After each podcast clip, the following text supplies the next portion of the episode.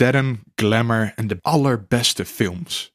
Tijdens de Oscars neemt Hollywood altijd eventjes de tijd om zichzelf in het zonnetje te zetten. Maar wie kiest er eigenlijk wat de beste film van het jaar is? Hoe maak je überhaupt zo'n keuze? En hoe gebruiken de sterren de aandacht die ze hier krijgen? Mijn naam is Tom Aalmoes en dit is Kiki Dingen.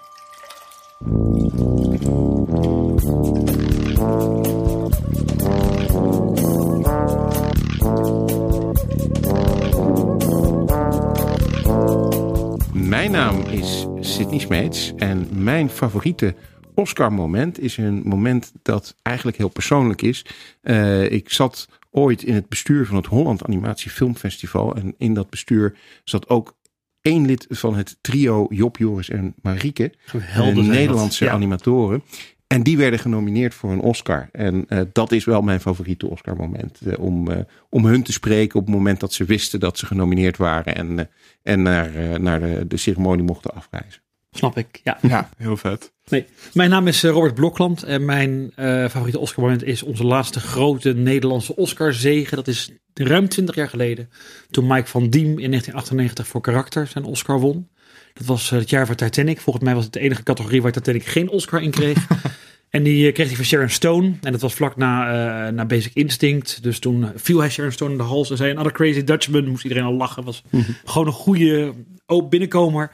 En toen uh, eerde hij Koen van Vrijbergen de Koning. De acteur die de meeste mensen kennen als, uh, nou ja, uit Vlodder, als Jodie Vlodder uit de serie. En die, die bedankte hij en die eerde hij met die Oscar. En toen hief hij hem ten hemel...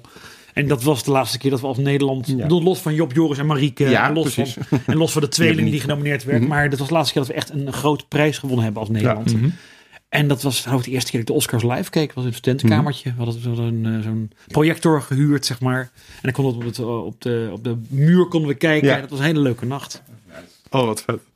Ja, mijn naam is dus Tom Aalmoes. En mijn favoriete Oscar-moment is dat Marlon Brando weigert uh, uh, zijn uh, Oscar op te komen halen. Of überhaupt te accepteren. En in plaats daarvan Sacheen Littlefeather in zijn plaats laat gaan om een speech te geven over hoe slecht Hollywood Native Americans behandelt. Dat Die achteraf geen Indiaanse blik te zijn. Hè? Dat oh, was, dat wist ik niet eens. Nee, en dat is een hele rel geweest. Dat was een actrice oh, die ingehuurd was. Dit had ik me even beter moeten inlezen. nee, nee, nee, nee, sorry dat ik het moment verpest. Maar er is een hele rel geweest of zij echt Indiaans bloed had en zo. Oh, ja. En het bleek uiteindelijk toch niet helemaal. Maar goed, het blijft een heel mooi moment natuurlijk. Ja, het was een ja, heel mooi moment. Net zoals de streaker die we ooit een keer gehad hebben. Ja. En, en, nou ja, er zijn heel veel mooie Oscar momenten. Dat is leuk ja, ook, natuurlijk. Ook een fantastisch moment voor, uh, voor de makers van La La Land toen ze hun Oscar uh, eindelijk mm. in ontvangst uh, ja. Nee, toch niet. Nee. Ja. Dat was uh, nee. nee, het ging, ging naar de verkeerde, verkeerde winnaar. Ja. het verkeerde... pijnlijkste moment uit de Oscars is, hebben we daar wel te pakken denk ik. Nou, er zijn er wel meer geweest. Was ja. ook vrij, voor mij 74, toen bestond ik nog niet, maar ah, Bob, voor, voor, voordat je dat gaat oh, vertellen, sorry, gaan, we, gaan we het over hebben. Uh, willen onze luisteraars vast weten wie jij bent? Ja, kan je jezelf uh, even kort voorstellen? Uh, ik ben Robert Blokland, ik ben journalist. Ik, ik, schrijf en vertel vooral over films, ook over andere onderwerpen, maar film is wel een beetje mijn, mijn core mm -hmm. business. Um, en dat is een beetje gegroeid uit passie. Vroeger uh, op de lagere school schreef ik de hele schoolkrant al vol over films. Mm -hmm. Verhalen waar geen enkele medeleerling op zat te wachten.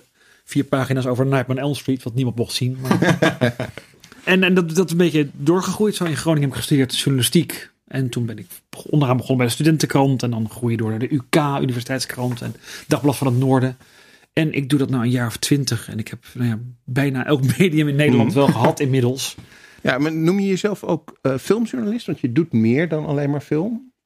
Nou, dat is wel waarvan mensen me vooral kennen. Ik doe mm -hmm. het op radio en tv. En, en, mensen kennen me dan als filmjournalist. En op Twitter ja. praat ik vooral over films. Ik schrijf ook over serieuze onderwerpen tussen aanhalingstekens. Mm -hmm. uh, voor nu.nl schrijf ik achtergrondverhalen over uh, nou ja, de Amerikaanse politiek ook. Ja. Mm -hmm. Maar dat is niet waar mensen me van kennen. Maar ik vind juist die afwisseling wel fijn. En ik doe overigens gewoon commerciële stukken. Maar dat, dat is een hele andere tak van sport. Mm -hmm. Waar mensen mij van kennen is vooral van mijn filmkennis en mijn enthousiasme schijnt dan aanstekelijk te zijn. Nou ja, dat, ja. Ik vind het wel leuk om mensen te enthousiasmeren en, en, en, en, aan te sporen om films te gaan kijken. En, en ja. andere vormen van cultuur, cabaret, theater, musical, waar, waar een stigma op hangt of op ligt. Dus, ik weet niet wat de uitdrukking is. Ja, want je gaat dat ook, uh, dat, dat, dat uh, weet ik, want ik ken je al uh, iets langer. Eh, met regelmaat naar eh, plekken die wij wel kiki zouden eh, noemen. Pretparken, maar ook naar de Verenigde Staten. Om. Om, om, of, of Londen, om, om naar musicals op Broadway en in het West End te kijken. Ja, dat klopt. In Nederland hebben we een prima musical cultuur hoor. Ja. Dat ga ik niet afzeiken. Maar Hmm. als je het mee wil maken, moet je wel naar New York gaan of naar Londen. Ja. Dus, eh, Hamilton heb ik inmiddels Ja, vier ja. keer gezien. Om te pochen. Ja. Dat het een beetje een musical waar, waar iedereen het afgelopen jaar over had. Maar heb je hem ook in de originele bezetting gezien? Ja, ik heb Ik hem in de originele Ah, gezien. ook. Ja, maar ik Ja. realiseerde mij toen dus niet dat ik, dat ik dat zag. Want we gingen naar eh, New York toe. Mhm. En mijn echtgenoot die is erg goed in het scouten van, van hypes. Mhm. Van, van daar moet je heen. En we hadden geen idee waar het over ging. Ja, een rapmusical met donkere acteurs over een oude politicus wisten wij veel. Mhm. En toen werden we echt omvergeblazen. En je volgt de helft al niet, want het is best ingewikkeld. Ja, Het ja, dit is Het zeker. gaat over een van de founding fathers die dus een beetje uit de geschiedenis gewist is. En toen zijn we ons pas in gaan lezen en zijn we dat hele, die hele biografie gaan lezen over Hamilton. Ja, ja, ja. En dat hele voorverhaal van Lin-Manuel Miranda. En toen bleken we dus eh, zes jaar geleden al van hem een West Story gezien te hebben... Mhm. waar hij de eh, Spaanse teksten van geschreven had. En dan denk je, jezus, wat gaaf. Gaaf. En toen hebben we het nog een keer gekeken toen hij er nog in zat. En toen hebben we het nog één keer gezien zonder hem. Ja, ja, ja. Wat ook heel goed was, maar het was wel bijzonder... Om, dat was voor de première nog, was een van de Ja, ja. try-outs. Try-out, Toen waren er nog kaarten te krijgen, zeg maar. Precies, Tegenwoordig moet je er echt ja. 600, 700 dollar voor neertellen als je nog daarheen wil. Eh, Toen, Nee. toen het idee van een rap musical met voornamelijk zwarte acteurs over een founding father nog niet soort van... Dat was Het- helemaal... het- was, Het was, het was wel een enorme geen bus done gaan, deal, maar nee. niemand Ja. had nog enig idee hoe groot dat ging worden. En wat een enorm fenomeen. Nou, dat geloof ik, heeft het 200 miljoen opgeleverd de afgelopen vier Ja. jaar. Hij Ja, het is- helemaal Het weg. gaat maar door. En het is fantastisch. Nee, ik heb hem ook gezien in het originele bezetting. Eh ik moest iets meer voor het kaartje betalen, maar wel nog enigszins te doen. Anders dan had ik het ook niet gekund. Eh nou ja, fantastisch. En eh, Johnson Croft natuurlijk als de koning van Engeland. Uiteraard, ook niet, niet, niet verkeerd. Nou, het is heel leuk om, om, om- want de andere casts zijn ook goed. Ik heb hem ook in Londen gezien vorig jaar. En, en iedereen blijft zo sprankelend. En Mhm. in, op, op, op Broadway staat nu eh, de acteur die de genie speelde in Aladdin. Die Mhm, speelt nu, mhm. eh, eh, hoe heet hij nou, Jefferson. Het blijft gewoon sprankelend en vers en nieuw. En het blijft ook zo aanvoelen. Ik, heb, Nice. ik heb het nu vaak genoeg gezien, voorlopig. We gaan over een paar jaar gaan we nog wel weer een keertje. Maar Maar ga je nu ook, eh, dan gaan we het zo weer hebben over echte geeky dingen, maar ik vind musicals ook wel geeky. Ga je ook naar eh, Carré binnenkort voor de Book of Mormon? Ja, ik heb kaartjes. We, we hebben het al gezien drie keer. Het is fenomenaal dat het naar Nederland komt. Ja, precies. Ik hoop dat het een goede versie is. Want je ziet wel na, na, na tien jaar dat zo'n cast soms wat, wat, wat, wat afdwaalt of zo. Mhm. Maar ik denk dat zo'n reizende tournee, Cats was ook erg goed. Ja. Die, nu, die nu in de rij te zien was. En in Rotterdam en binnenkort nog in Breda en Groningen. Ja, Zeg ik en, en, en Book of Mormon voor onze luisteraars is eh, sowieso geeky, want het is van de makers van South, Park. Ja. En dat is, nee, dat, ook die musical zagen we zonder enige voorkennis. Dat, dat is het Mhm. leukste, denk ik. Iedereen die nu naar Carré gaat, denkt van, oh ja, Book of Mormon. En dan kan het alleen maar een beetje tegenvallen. Ja. En toen wij het zagen, dachten we van, ja, het is van de makers van South Park. We vonden het eerste jaar van het kijken te duur. Mhm. En toen gingen we erheen en we dachten van, geen idee wat we konden verwachten. En dan kreeg ik opeens liedjes over clitorissen en Ja, over besnijdenissen en over... En het- is zo bruut en grof en grappig. Ehm, als je naar Carré kan gaan, en er zijn nog kaartjes volgens mij wel. Ja, ja, ik zou het ook iedereen aanraden. Ik heb hem nu eh, twee keer gezien, maar ik ga hem dus in Carré ook nog twee keer eh, zien. Eh, dus Deze dat twee geeft lijkt mij een, een, een podcast over, over, Over- Trey en Matt lijkt mij ja, oh, dat lijkt me terecht. Oh, ja. fantastisch. Ja. zeker als ze erbij komen zitten. Ik, eh, ik weet niet of ze in Nederland komen, ik heb nog niks gehoord, maar het zal... eh, Nou, Maar dat ben ja. ik. Ik hoop dat de luisteraars een beetje eh, een idee hebben wie ik ben. Ja, we doen ook altijd een rondje eh, van dingen die we de laatste tijd gezien en beleefd hebben. Ehm, naast dus de dingen die we nog ga- gaan beleven, waar we het net over hadden. Eh, Sydney, wat heb jij eh, gezien? Poeh. Ja, ik heb eh, een aantal dingen gekeken. Laat ik beginnen met eh, Star Trek Discovery. De eerste Ja. twee afleveringen zijn eh, eh, online. En iedere week komt er een aflevering bij. Tweede seizoen. Ehm, wat ze op zich wel slim hebben gedaan, maar ook wel een beetje kijkersbedrog is. Het einde van het vorige seizoen krijgen we de Enterprise te Mhm. zien. In de promotie hebben we heel veel beelden te zien gekregen van mensen in uniformen die heel erg op de Enterprise uniformen leken. nou, eh, na de eerste aflevering is al vrij snel duidelijk dat die hele Enterprise niet in dit verhaal voorkomt. Ja, die, die En dat boekte het- gewoon gelijk de eerste aflevering. En dat het eigenlijk vooral Sorry voor de is spoiler. dat eh, Captain Christopher Pike, de kapitein voor James T. Kirk, Mhm. eh, maar wel toen Spock al aan boord was, ehm, die gaat de Discovery leiden, omdat de Enterprise, ja, die moet, die moet eigenlijk gewoon gerepareerd worden. Daarom is hij Mm. ook buiten beeld, want ding is kapot. Ehm, en eh, ja, dan, dan begint er dus een nieuw verhaal. En dat is een beetje het idee van, van Discovery. Eh, Deep Space Nine deed dat al wel een beetje, maar dat er eh, over het hele seizoen een soort lopende verhaallijn is. En Discovery doet dat ultiem, want die Hmm. pakken gewoon echt één verhaal. De vorige keer was dat de, de oorlog met het Klingon-keizerrijk. Nou, heel veel kritiek op geweest, omdat de Klingons er wat anders uitzagen dan eh, normaal. Hmm. Eh, en nu hebben ze een, een nieuw thema waarvan het nog niet helemaal duidelijk is wat het eigenlijk precies is. Maar het is in ieder geval, het heeft iets te maken met ehm, ja, plekken in de ruimte die, die, die, die onderzocht moeten worden door, door de Discovery. En nou ja, dat zal dan uiteindelijk wel een, een mysterie opleveren. Maar het ziet er gewoon weer fantastisch eh, Ja. uit. Ja, het is echt weer leuk gedaan. Ik vind ook, ook wel die eh, eh, ehm, acteur die eh, Pike speelt, die doet het echt Mhm. heel erg goed. Ja. Dat vind ik zo leuk. Hele Eh, charmant, heel veel charisma. ja. Ja, ja, Ja, helpt ook wel naast. i- iedereen pre- prees vorig, eh, bij het vorige seizoen heel erg Mhm. eh, eh, Michael Burnham. Mhm. Maar ik vond het altijd heel erg soort van saai. ja, ja. En boeide me niet zoveel. En nu is het leuk om gewoon iemand soort van. En dan hebben we Spock weer. nog niet eens gezien. Ja, nog Nee. niks. Dus eh, dat wordt nog spannend. Dat is ook, ook wel zo'n Ik zet ding. hem op mijn lijstje. Ik ben afgehaakt vorig seizoen, want ik had het heel druk. En ik vond het, ja. Nee, je moet het zeker kijken. het, is, eh, het, het binge-watchen ben je tegenwoordig gewend. Dat je gewoon Ja. doorkijkt. Ja, Dat maar dat kan, dat kan je nu met het eerste seizoen ook doen. En er zijn Dat ook, klopt, eh, we hebben het het vorige seizoen van Kiki Dingen ook over deze serie gehad. En toen hadden we het er ook over. Ja, sommige mensen die zeggen ook van ik kijk het nu niet. Ik wacht gewoon tot het Ja. hele seizoen er Ja. is. Maar dan vergeet je het een Ja. beetje. Dus dat ik heel veel Ja. dingen niet moet kijken. ja, komt het op de plank. Iets anders wat ik gekeken heb eh, is eh, Sex Education. Eh, veel van onze luisteraars die waren er ook over aan het twitteren. Ehm, is het geeky? Ja, want eh, Gillian Anderson speelt erin mee. Eh, dat is eh, Dana Scully uit de X-Files. Dus Hmm. dat is op zich al een reden om te kijken. Ehm, en Asa Butterfield. En Asa Butterfield is eigenlijk ook heel geeky. Ehm, we kennen hem heel lang geleden van The Boy in the Striped Pyjamas. Hè. Hij is dat de jongen die, eh, niet de jongen in de pyjama, maar wel de jongen die de jongen in de pyjama uiteindelijk eh, ontmoet. Die mij ondanks alles tot tranen toe wist te ontroeren. Absoluut, absoluut. Ehm, en hij is eh, daarna ook gaan spelen in onder andere Ender's Game. Dat is een oh, nou, heel erg duidelijke science fiction film. Waarbij de, de schrijver van Ender's Game, daar is ook weer een heleboel eh, controverse over. Was hij geen nazi? Nou, ja, hij was een nazi. Nee, nee, nee, nee. Hij was geen nazi, maar er was wel een heleboel eh, eh, dat je denkt van nou, deze man die heeft wat rare ideeën, houdt hij erop na. Mhm. Maar goed, Ender's Game, de film zelf, ik vond hem best oké. Heeft niet veel eh, kijkers gehad, heeft ook niet veel goede recensies gehad. Ik weet niet hoe jij hem gerecenseerd hebt. Ik, maar- ik kan me vaak herinneren dat ik hem wel aardig vond. Maar ik, Ja, ja, ja. het is niet dat ik nu direct Geen van- sterke indruk achtergelaten. in Nee, ieder je- op een gegeven moment zie je ook te veel. Ja. En dan sommige dingen verdwijnen dan toch een klein Mm. beetje uit je hoofd. En dan denk je van, oh ja, dat heb ik Nou, ooit en- een keer gezien. Maar in deze serie. Oh, en er staat nog een andere film van Asa Butterfield. Die staat trouwens ook nu op Netflix. Dat is The Space Between Us. Ze hebben ook niet veel mensen gezien. Ook geeky. Gaat over een jongen die opgroeit op, eh, op Mars. En dan terugkeert naar de aarde. En dan verliefd wordt op een meisje. Nou, die, vond ik, die vond ik best aardig die was mij. inderdaad, vond Die ik vond ik ook best leuk. Eh, maar Sex Education, het idee is dat eh, de moeder van, eh, van deze jongen eh, is een sekstherapeute. En hij zit op de middelbare school, zit midden in de puberteit.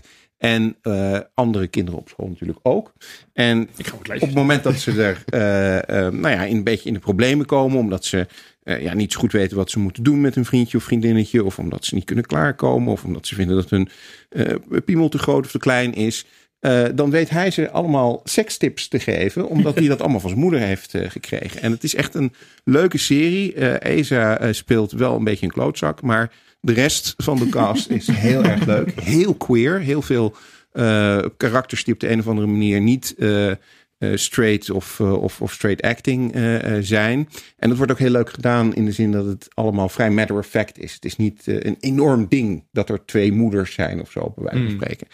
Ehm, en de laatste, wou ik dan toch, omdat Linda er niet is, gaan we het zo nog even over Hoeveel hebben. tips mag je geven? Eh, je mag zoveel geven als In je het wil. Ja. is maximaal twee. Maar Nee, Ja. normaal wel. Maar we hebben, nu, we hebben nu één gast minder. Dus dan kunnen we er, kunnen we er stiekem eentje bij sprokkelen. Ehm, dat is ook een serie van Netflix. En die heet eh, American Crime Story.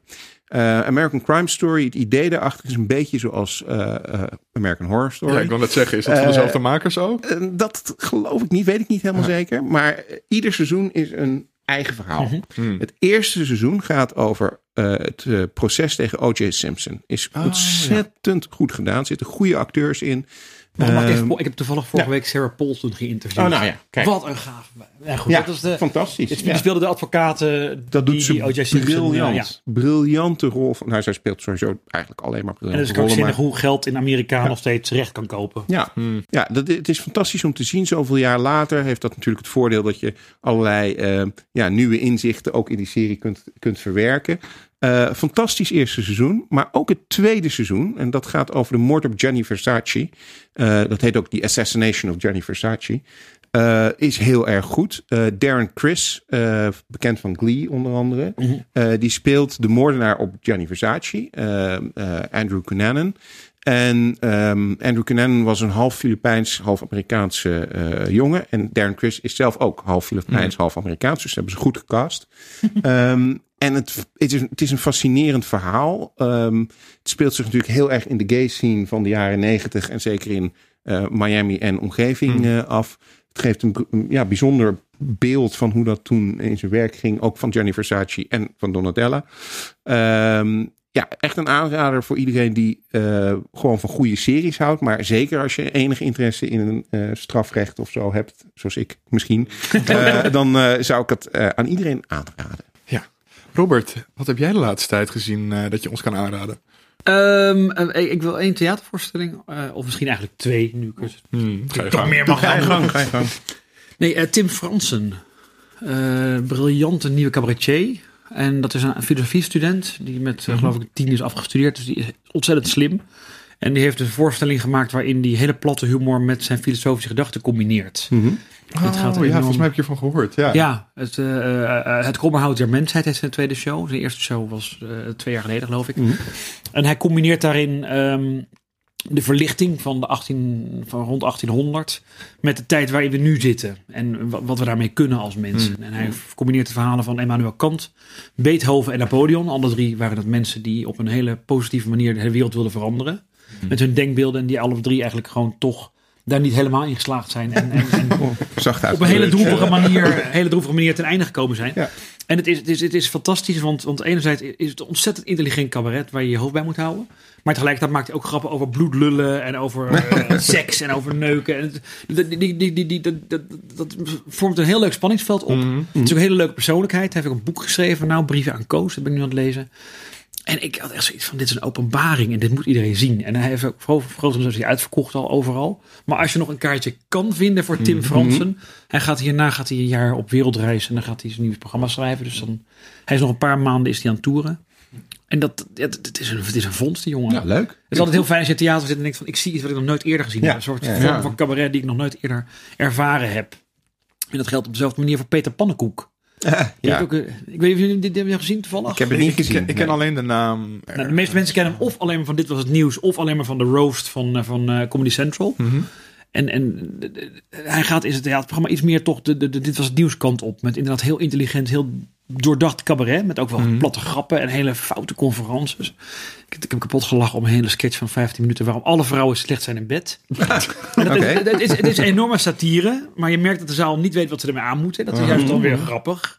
Dat je dat mensen zit kijken van mag ik hier nou om lachen? Ja, het is eigenlijk is het gewoon heel leuk wat hij doet. En het is ook heel vervreemdend, want hij, hij begint met het einde van de voorstelling en hij speelt veel af in een soort inrichting. En dat, dat werkt erg goed, moet ik zeggen. Dus dat zijn twee cabaret-tips. en die ja, zijn allebei leuk. op hun eigen manier ook vrij geeky. Ja. Tim Frans is natuurlijk een filosofiestudent. Nou, ben je al een beetje raar. En, en- Ja, Tom ook. sorry, sorry, sorry. En Peter Pannenkoek, die drijft ook erg de spot met zijn eigen, nou ja, zijn eigen naam en zijn lengte. En alle dingen waarmee hij op tv ook va- vaak de spot drijft. Dat doet hij op een hele slimme, leuke manier. En de andere tip die ik wil geven is een oude serie van een, die een jaar vijf geleden gestopt is. Parks and Recreation. Oh, ja. Ja. Van Amy Poehler. En jullie kennen hem blijkbaar. Ja, zeker. Ja, zeker.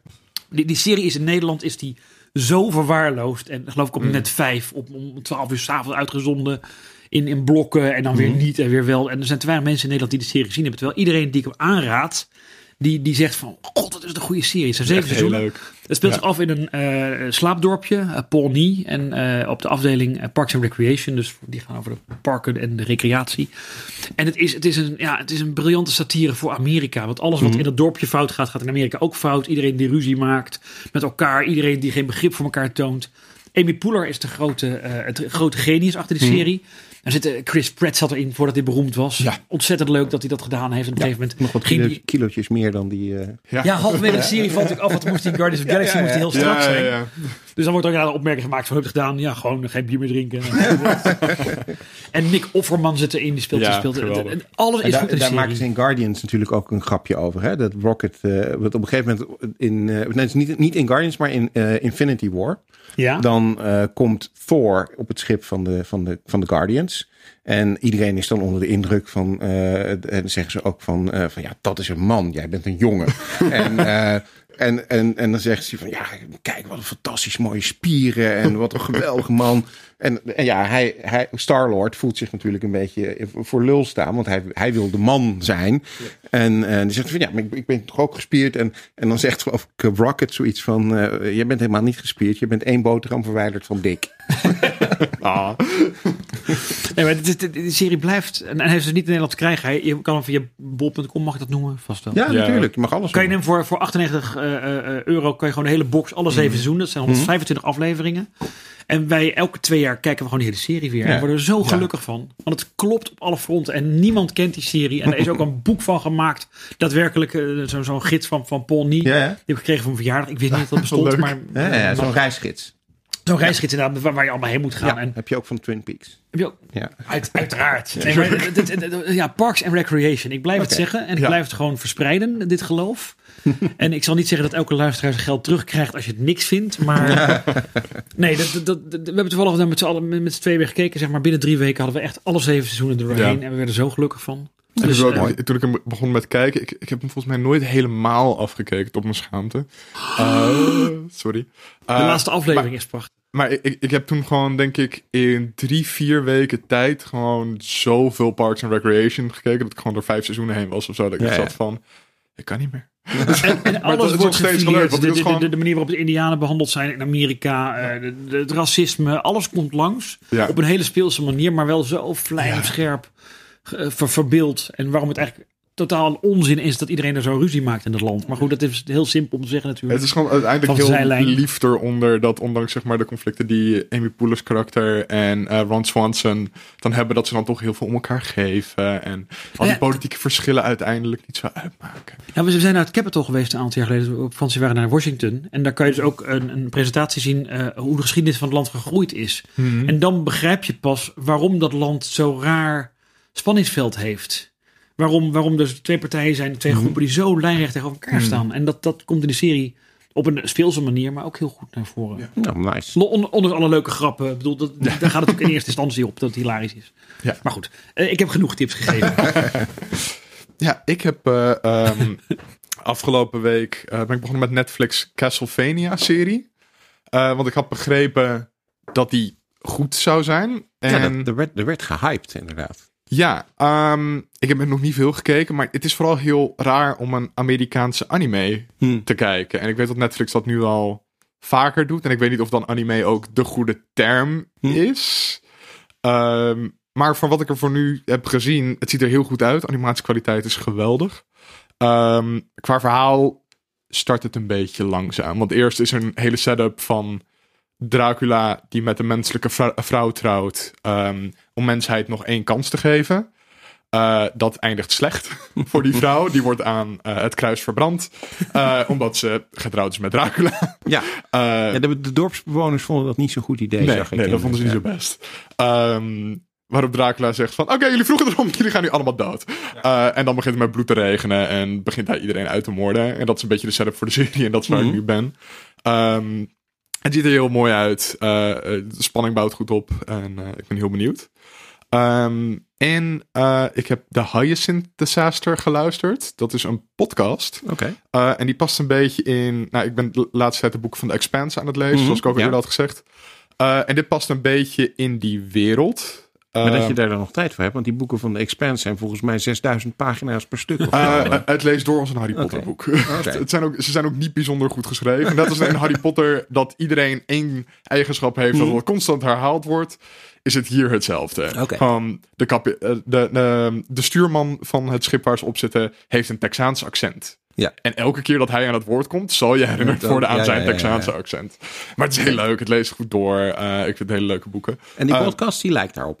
Ja, het is in dezelfde soort wereld. eh, Mhm. is het. Dus het, het speelt zich af in eh, de eh asteroïdebelt voorbij Jupiter. Of Mhm. in de buurt van Jupiter. Ik weet het niet. Mijn, mijn topografie van het zonnestelsel is niet zo goed. De, de, de, Eh, de Kuiper- Ergens in de ruimte.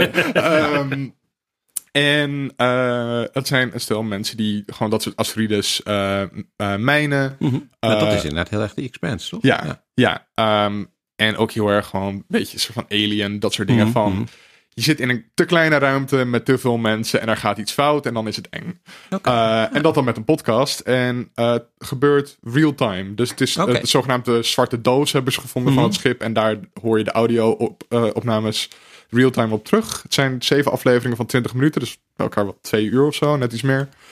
Ehm, en je hoort dus gewoon real time alles langzaam maar zeker fout gaan. En je weet dat het fout gaat. Dus je weet aan het, dat aan het einde niemand overleeft. Dat weet je vanaf het begin. En toch is het heel spannend. En je, in het begin is het gewoon heel typisch van... Je, je hoort de crew, je hebt gewoon de banter... en dat ze vriendelijk zijn met elkaar. En dan één voor één Ja, ja. beginnen mensen af te vallen... en begint het claustrofobischer te worden. En je hoort dus ook echt de kamps in eh, de helmen zitten, zeg maar. Dus Ja, zijn ook ja. een beetje distorted. En dan begint bijvoorbeeld iemands lucht eruit te blazen... en dan hoor je zo... en die stem begint zwakker te worden. En dat is heel claustrofobisch en Nice. eng. En het is heel goed gedaan. Hoe heet het De nog? Hyacinth Disaster. Uh, oh, en het is heel leuk uh, dat de, de kapitein is um, zogenaamd van Nederlandse oorsprong. Oké. Dus er zitten soms wat Nederlandse woordjes in.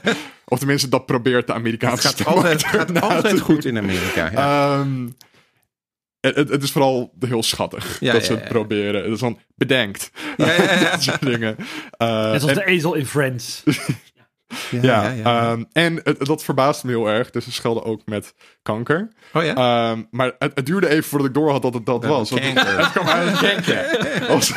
Dus het duurde even. dat ik Oké, zat, oké, oké. Oh, dat, bedoelen ze. Ja. Ja. Nee, dat gaat altijd heel goed in Amerika. Dat, dan, eh, dat, je, dat, dat, dat er opeens allerlei Nederlandse woorden worden gebruikt. Dat je denkt van ja, maar dit is eigenlijk helemaal niet Nederlands. Of, dat zag ik laatst, eh, waar was dat? Ik weet niet meer. In Homeland. Ja, in Homeland inderdaad. Dat is Dat- helemaal dat erg. Amsterdam, dat is niet dat eens in Amsterdam. Ja, en klopt inderdaad. De, ja, maar er zit ook dan, de, weet ik veel, de Keizersgrachtstraat. Ja. dat je denkt van ja, oké. Origineel. Je had ook Ja, gewoon ja. op Google Maps kunnen kijken. Ja, daarom. daarom. Ja, Ja. eh, of inderdaad, de, de, de- een film zag ik laatst. eh, dan, eh, dan zijn er dus. Oh, dat was in, in de Young Indiana Jones. Oh, ja. Die moesten we kijken omdat we eh, in Indiana Jones eh, aflevering gingen. En daar gaan ze dan op een gegeven moment komen ze dan zogenaamd in Nederland. Wat ze dan goed hebben gedaan, dat zal misschien komen dat Dick Maas een van die afleveringen geregisseerd heeft, Oh. is dat het echt Nederlandse stemmen zijn. Dus je hoort ook echt Nederlands. Dat, kun je Dat is gewoon- wel dat, zeldzaam. dat is wel zeldzaam. Maar wat je ziet, is een of ander dorp in Roemenië. En de kleding is ook Roemeens. En het is echt heel, heel raar. Oh, maar goed, het is eh, Ja. Hollywood eigen. En, het zit ook zel- zelfs in de, in de manier waarop ze ja zeggen. Hm. Dat doen ze dan op een nette Duitse of Scandinavische. Ja, ja. Of zo. Zo Dat- praten wij hier, ja. Nee, ja. Ja. Ja. Sure.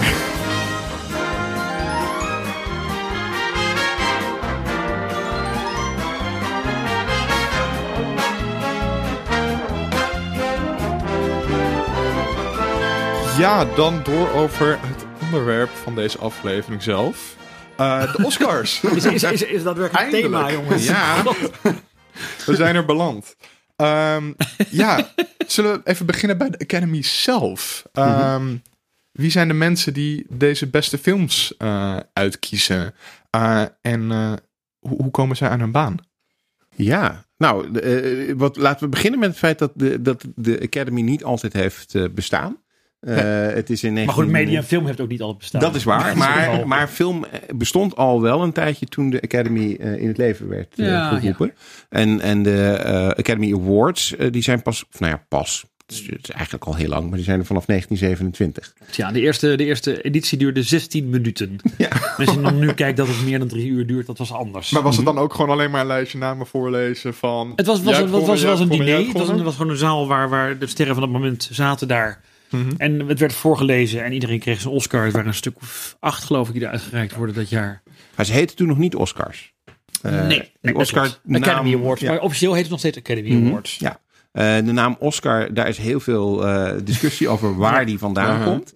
Uh, maar die is volgens mij pas tien jaar nadat ze ermee begonnen zijn uh, in zwang geraakt. Ja, en de, de, nou, de, de, de, mythe die het meest gebruikt wordt is dat een secretaresse zei: mm -hmm. hij lijkt op mijn op Oscar. En dat het toen is overgenomen door een journalist. Ja. Maar er zijn, er zijn meerdere versies. Maar goed, het is, maakt, maakt er niet uit waarom die Oscar heet. Nee, nee ja, op zich niet. maar, maar het idee erachter was wel dat de, de, de filmindustrie, tenminste, als je, correct me if I'm wrong, uh, de filmindustrie zichzelf um, wat serieuzer genomen wilde zien. Mhm. En om die reden dacht van nou laten we onszelf dan eens wat prijzen gaan uh, geven. Om te laten zien ja. hoe goed wij eigenlijk zijn. En, uh, het is nog steeds een feestje waarin de filmindustrie zichzelf viert elk jaar. ja, Zo van, jeetje, wat zijn we goed bezig met z'n allen. Ja. En, en nou ja, toen kwam er dus dat, dat gouden beeldje, dat werd ontworpen. Dat, daar zit allemaal symboliek achter. Het belangrijkste is dat het op een film spoel staat. Ja. Uh, en dan geloof ik een filmspoel met vijf uh, uh, gaten erin. Ja. om dan te representeren welke vijf groepen er onderdeel van de Academy waren oorspronkelijk. Ja, dat. Ehm, dat zijn de regisseurs, de acteurs, de schrijvers, de technici en... En de laatste. En nog eentje. Nou ja, in ieder Ja. geval. Ik, ik, ik heb het al ergens eh, staan. ja, maar- maar inmiddels eh, klopt het ook niet meer. Want Nee, inmiddels want er zijn er- veel meer er mensen die veel meer werken categorieën natuurlijk. die lid, lid kunnen zijn. van En zijn de categorieën weggegaan. Dus ook in Ja. de beginjaren had je ook kleur en eh, zwart-wit. Mhm. Toen, Ah. toen, die, toen die tussenfase was. Ja. Dus dan kreeg je camerawerk kleur en camerawerk zwart-wit. En animatie is de afgelopen 15 jaar pas uitgereikt. Mhm. Sinds, sinds Pixar eigenlijk animatie nog groter gemaakt heeft dan het was met Walt Disney. Mhm. Dus soms komen er eh, Oscars bij en gaan Oscars af. En je hebt ook van die, van die verschillen van eh, art direction en make-up en, en eh, de kostuums. Mhm. Soms wordt het uit elkaar getrokken. Dus, dus dat verandert een beetje. Er worden nu 24 uitgereikt voor zover ik Ja, weet. 24. Ja, maar En- Sydney, jij, jij zei dat is, ehm, of, of zei jij dat? Ehm, over eh, dat, dat eh, de, filmindustrie het nodig vond eh, om, om zichzelf een beetje een hogere status te geven. Dus, dus films werden toen gezien als soort van platformaak. Ja, films worden zeker gezien als plat, plat vermaak. En eh, misschien ook terecht. eh, Want ik vind niet zoveel mis met plat vermaak. Maar, eh, maar goed, laten we eerlijk zijn. films zijn natuurlijk niet per se alleen maar plat vermaak. Film, Films kunnen gewoon kunst zijn. En dat was zeker ook in de jaren twintig en, en daarvoor al zo. Dat films... nou ja, gewoon een, een zelfstandige kunstvorm kunnen, kunnen zijn. Nou, daar is de Academy niet helemaal voor bedoeld om het nou tot een kunstvorm te verheffen. Ja, dan moet je natuurlijk teruggaan Maar, naar de oorsprong ja. van film. Dat, dat, Ja. dat Edison in Amerika en Lumière in eh, eh, Europa korte filmpjes maakte die dus rondtoerden. Dus het was inderdaad kermisvermaak in Ja. oorspronkelijk. En, en dat, dat is op een gegeven moment naar, naar de, theaters toe gegaan. En toen zijn er langere speelfilms gekomen. En toen kwam er geluid bij. En dat was de periode waarin de Academy werd opgegaan. Ja. Nou, daarom is het op zich ook wel interessant. eh, De, de, de- nu bij deze eh, Oscar-uitreiking eh, dit jaar is er een tijdje sprake van geweest dat er een nieuwe categorie zou komen voor de Ja, populaire film. Ja, Eh, wat ze dan weer roepen en dan blijkt het toch weer niet te werken. Nee, dat is dus uiteindelijk ook niet, niet doorgegaan. Er kwam heel veel kritiek op. eh, maar het is op zich wel een interessant idee. Ehm, de, de, en daar komen komen we ongetwijfeld straks nog over te spreken. Maar de films die de meeste mensen zien, zijn vaak niet de films die in aanmerking kunnen komen voor een Oscar. Nou ja, daar wordt dit jaar wel mee gebroken bij Black Panther natuurlijk. Ja. Die een Mhm. nominatie gehad heeft. Maar Ja, maar dat is ook na het luisteren naar kritiek van dat populaire films er vaak niet in zitten, denk ik. Ja, Ja, maar dan moet je, dan moet je, nou goed, in principe gewoon een theoretisch betoog gaan houden dat ehm, wat de critici vaak goed vinden over het algemeen, want ik generaliseer nu Mhm. enorm, zijn vernieuwende films. De films die bijzonder zijn omdat ze iets nieuws doen, iets nieuws proberen. En dat zijn meestal niet de films, uitzonderingen als Pulp Fiction daar gelaten, die Ja. het publiek omarmt. Als jij een, een gemiddelde Marvel of een gemiddelde Pixar film kijkt, dan is die vaak, lijkt die toch op de vorige Mhm. in meer of mindere mate. En daarom gaan mensen er ook heen. Als je Ja. in Transformers 5 gaat kijken, weet je precies wat je kan verwachten. ja. En dat zijn niet de films die door de critici eh, omarmd worden. En ook niet de films die bij de Academy worden uitgelicht als bijzonder. Ik, ik, dat is heel generaliserend wat ik nou zeg, maar dat is wel een beetje waar het op neerkomt. Een, een Gooise Vrouwen 2, wat dan de grootste blockbuster hier in Nederland is van de afgelopen 20 jaar, is meer van hetzelfde. En daarom heeft hij ook geen grote prijzen gewonnen hier Nee, in nee. Nederland. En Dus dat het- werkt in Amerika dus ook zo. Black Mhm. Panther is natuurlijk wel een uitzondering in het Marvel-universum, omdat het een hele Ja. bijzondere film is. Ja, want dat is, maar is dat zo? Want ehm, daar zag ik ook wel wat kritiek op voorbij komen. Dat mensen zeiden van ja, oké, Black Panther, Ja. dat, is, eh, dat is ook een unieke eh, eh, film, maar is het een Oscar-film? Dat is een hele goede vraag. En het, maar goed, de Oscars is, is voor, voor een groot deel is het, het beste van het jaar Mhm. Maar het gaat ook om populariteit. Het gaat ook om lobbyen. Eh, Harvey Weinstein, die natuurlijk nu in Hollywood van zijn voetstuk gevallen is, Ja.